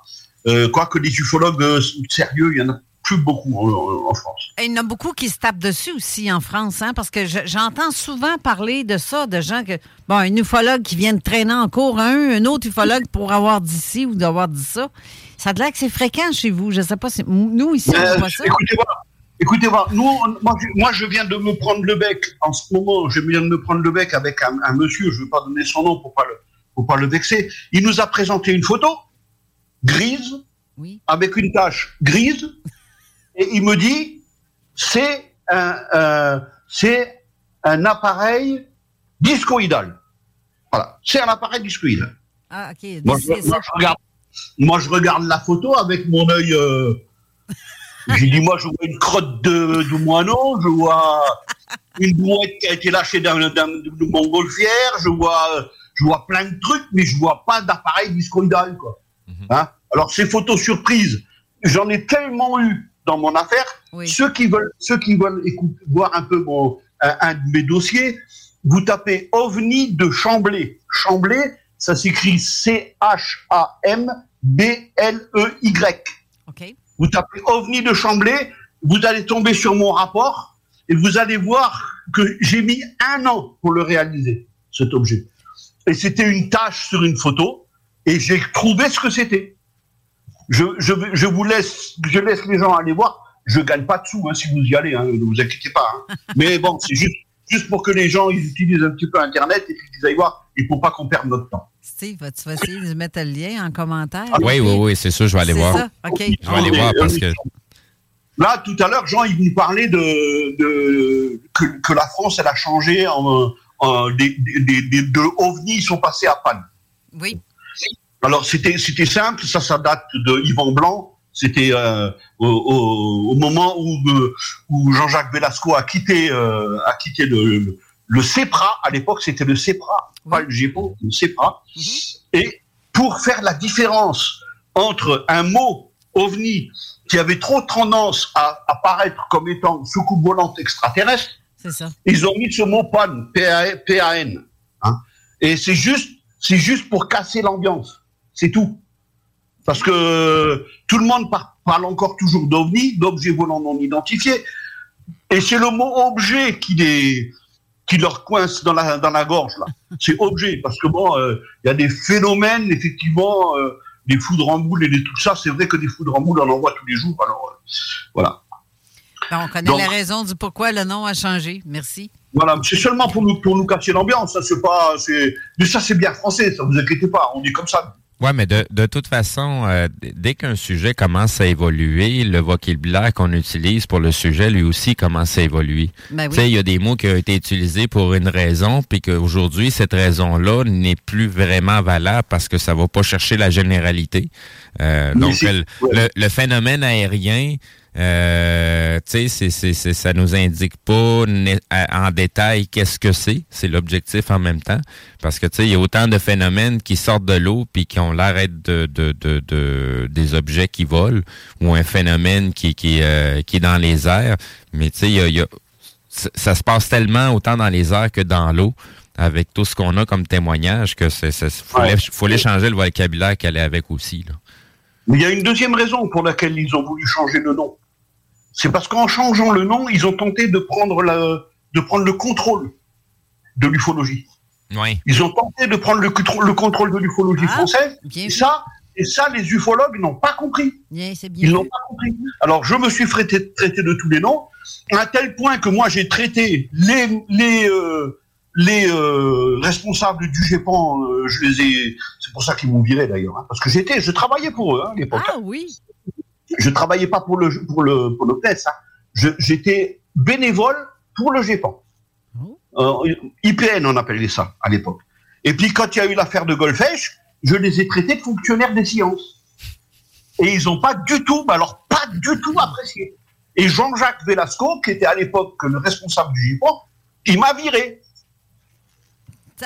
Un, un an, un, an après, un an après, il mangeait avec moi, mais cette fois-là, il m'a viré. Tabarouette. Ça veut dire que, mon Dieu, je, je sais que, ouais, on s'est rendu qu'on peut plus parler, puis on peut plus s'ostiner avec un autre ufologue ou une autre personne qui fait des recherches parce que on passe pour vraiment des. euh, des- Complotiste, là? ben oui, ça ou ben non, des. des Non, non, mais passer pas. par des complotistes, c'est pas vrai. Euh, euh, Il faut pas, il faut pas parler de ça. Si vous gardez votre raison, si vous gardez un petit peu d'esprit critique, et que vous, avant, avant de, de- de- d'affirmer que vous avez vu une soucoupe volante venant de, de Mars, euh, dites-vous, demandez-vous, qu'est-ce que ça peut être de naturel Ben oui. Et rien, que- rien qu'en ayant cette, cette démarche-là, vous allez vous dire, ben voilà, bon, d'accord, bon, c'est une Ouais. atmosphérique. Oui, c'est ça, mais c'est parce qu'il y a, il y a certains sujets à laquelle, justement, on fait cette démarche-là. Et, euh, tu sais, tantôt, on entendait parler d'Hillary Clinton et de John Podesta.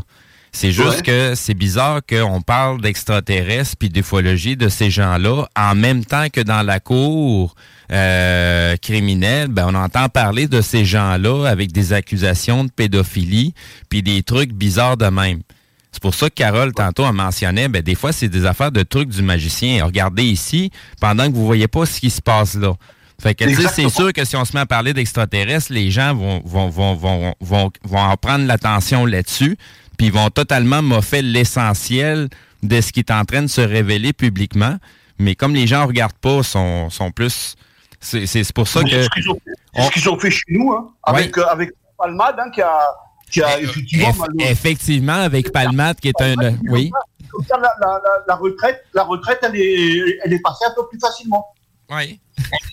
Là, euh, Crème, euh, Christian, j'aurais aimé qu'on parle de tes meilleures enquêtes. Sais-tu quoi? On va te réinviter. euh, probablement au mois d'avril ou mai dans ces coins-là, si ça te va. Parce que moi, j'aimerais. Parfait. Parce que j'aimerais qu'on parle de tes meilleures enquêtes et des certains trucs qu'on n'a même pas pu discuter parce que le, les choses sont arrivées en. Ouais, Ben, je vais donner déjà, Jean, euh, Jean tout à l'heure a parlé d'un de, de, de militaires qui allaient au, au Pentagone, qui étaient du Pentagone, qui allaient, qui allaient euh, témoigner et puis faire des déclarations. Pourquoi, d'après vous, nous, chez nous en France, l'armée de terre, l'armée de l'air et la gendarmerie et la police euh, euh, euh, collaborent avec le GEPAN pour, pour les enquêtes hein Et ils apportent des témoignages. Mais pourquoi la marine ne le fait pas? Ah, et puis c'est drôle, en plus, vous avez. euh, Sécurité nationale. En plus, vous avez- ils, ont des prati- ils ont des pratiques aussi en ce moment avec euh, la France euh, sur le. Oui. C'est fou, hein? Mais la, ma- mais la marine nationale, ils ont des bateaux. Les bateaux, ils tournent avec quoi? Avec, la, avec du nucléaire. Et les ovnis et le nucléaire, ça va toujours ensemble. Même le GEPAN l'a reconnu. Oui. Même le GEPAN l'a reconnu. Oui. C'est fou. Eh. C'est quoi qu'on entend là? Je sais pas. Oh, Mon Dieu, excusez, ça a fait un bruit énorme. Je pensais qu'il y avait un tremblement de terre. C'est un ovni qui vient d'atterrir sur Ça euh, a toit fait la un station. drôle de son ici au-dessus de nos têtes. Euh, C'est bizarre, ça, comme excusez. Vous avez Euh, des travaux? Je sais pas, je sais pas. Mais euh, pourtant, en tout cas, bref, euh, c'est ici que l'émission se termine, mais je vais, euh, dans le courant de la semaine, on va regarder pour une date, pour une future émission, parce que je veux que tu reviennes, Christian. On n'a pas eu le temps de parler vraiment de tout. Si vous voulez une, une véritable enquête, je me remets encore dans le dossier et je vous parle de la centrale nucléaire de Golfech, le survol de la centrale nucléaire de Golfech. Et là, on a, on a pour euh, trois heures d'émission. On a juste deux heures, mais bref, on, ouais, on- non, non, non, non, je ne vous embêterai pas pendant trois heures avec ce, ce truc-là, surtout qu'on va de toute façon déborder d'une façon ou d'une autre. Je vous laisse faire votre émission. Je ne sais pas quelle heure il est, mais bon, euh, si, OK. Ben, bon, ben, parfait. Donc, euh, c'est ici que l'émission se termine. Restez à l'écoute parce que c'est l'émission de La Zone Insolite qui va commencer dans quelques instants avec euh, Éric Tessier, Jeannie Chariot qui reçoivent justement LDLN.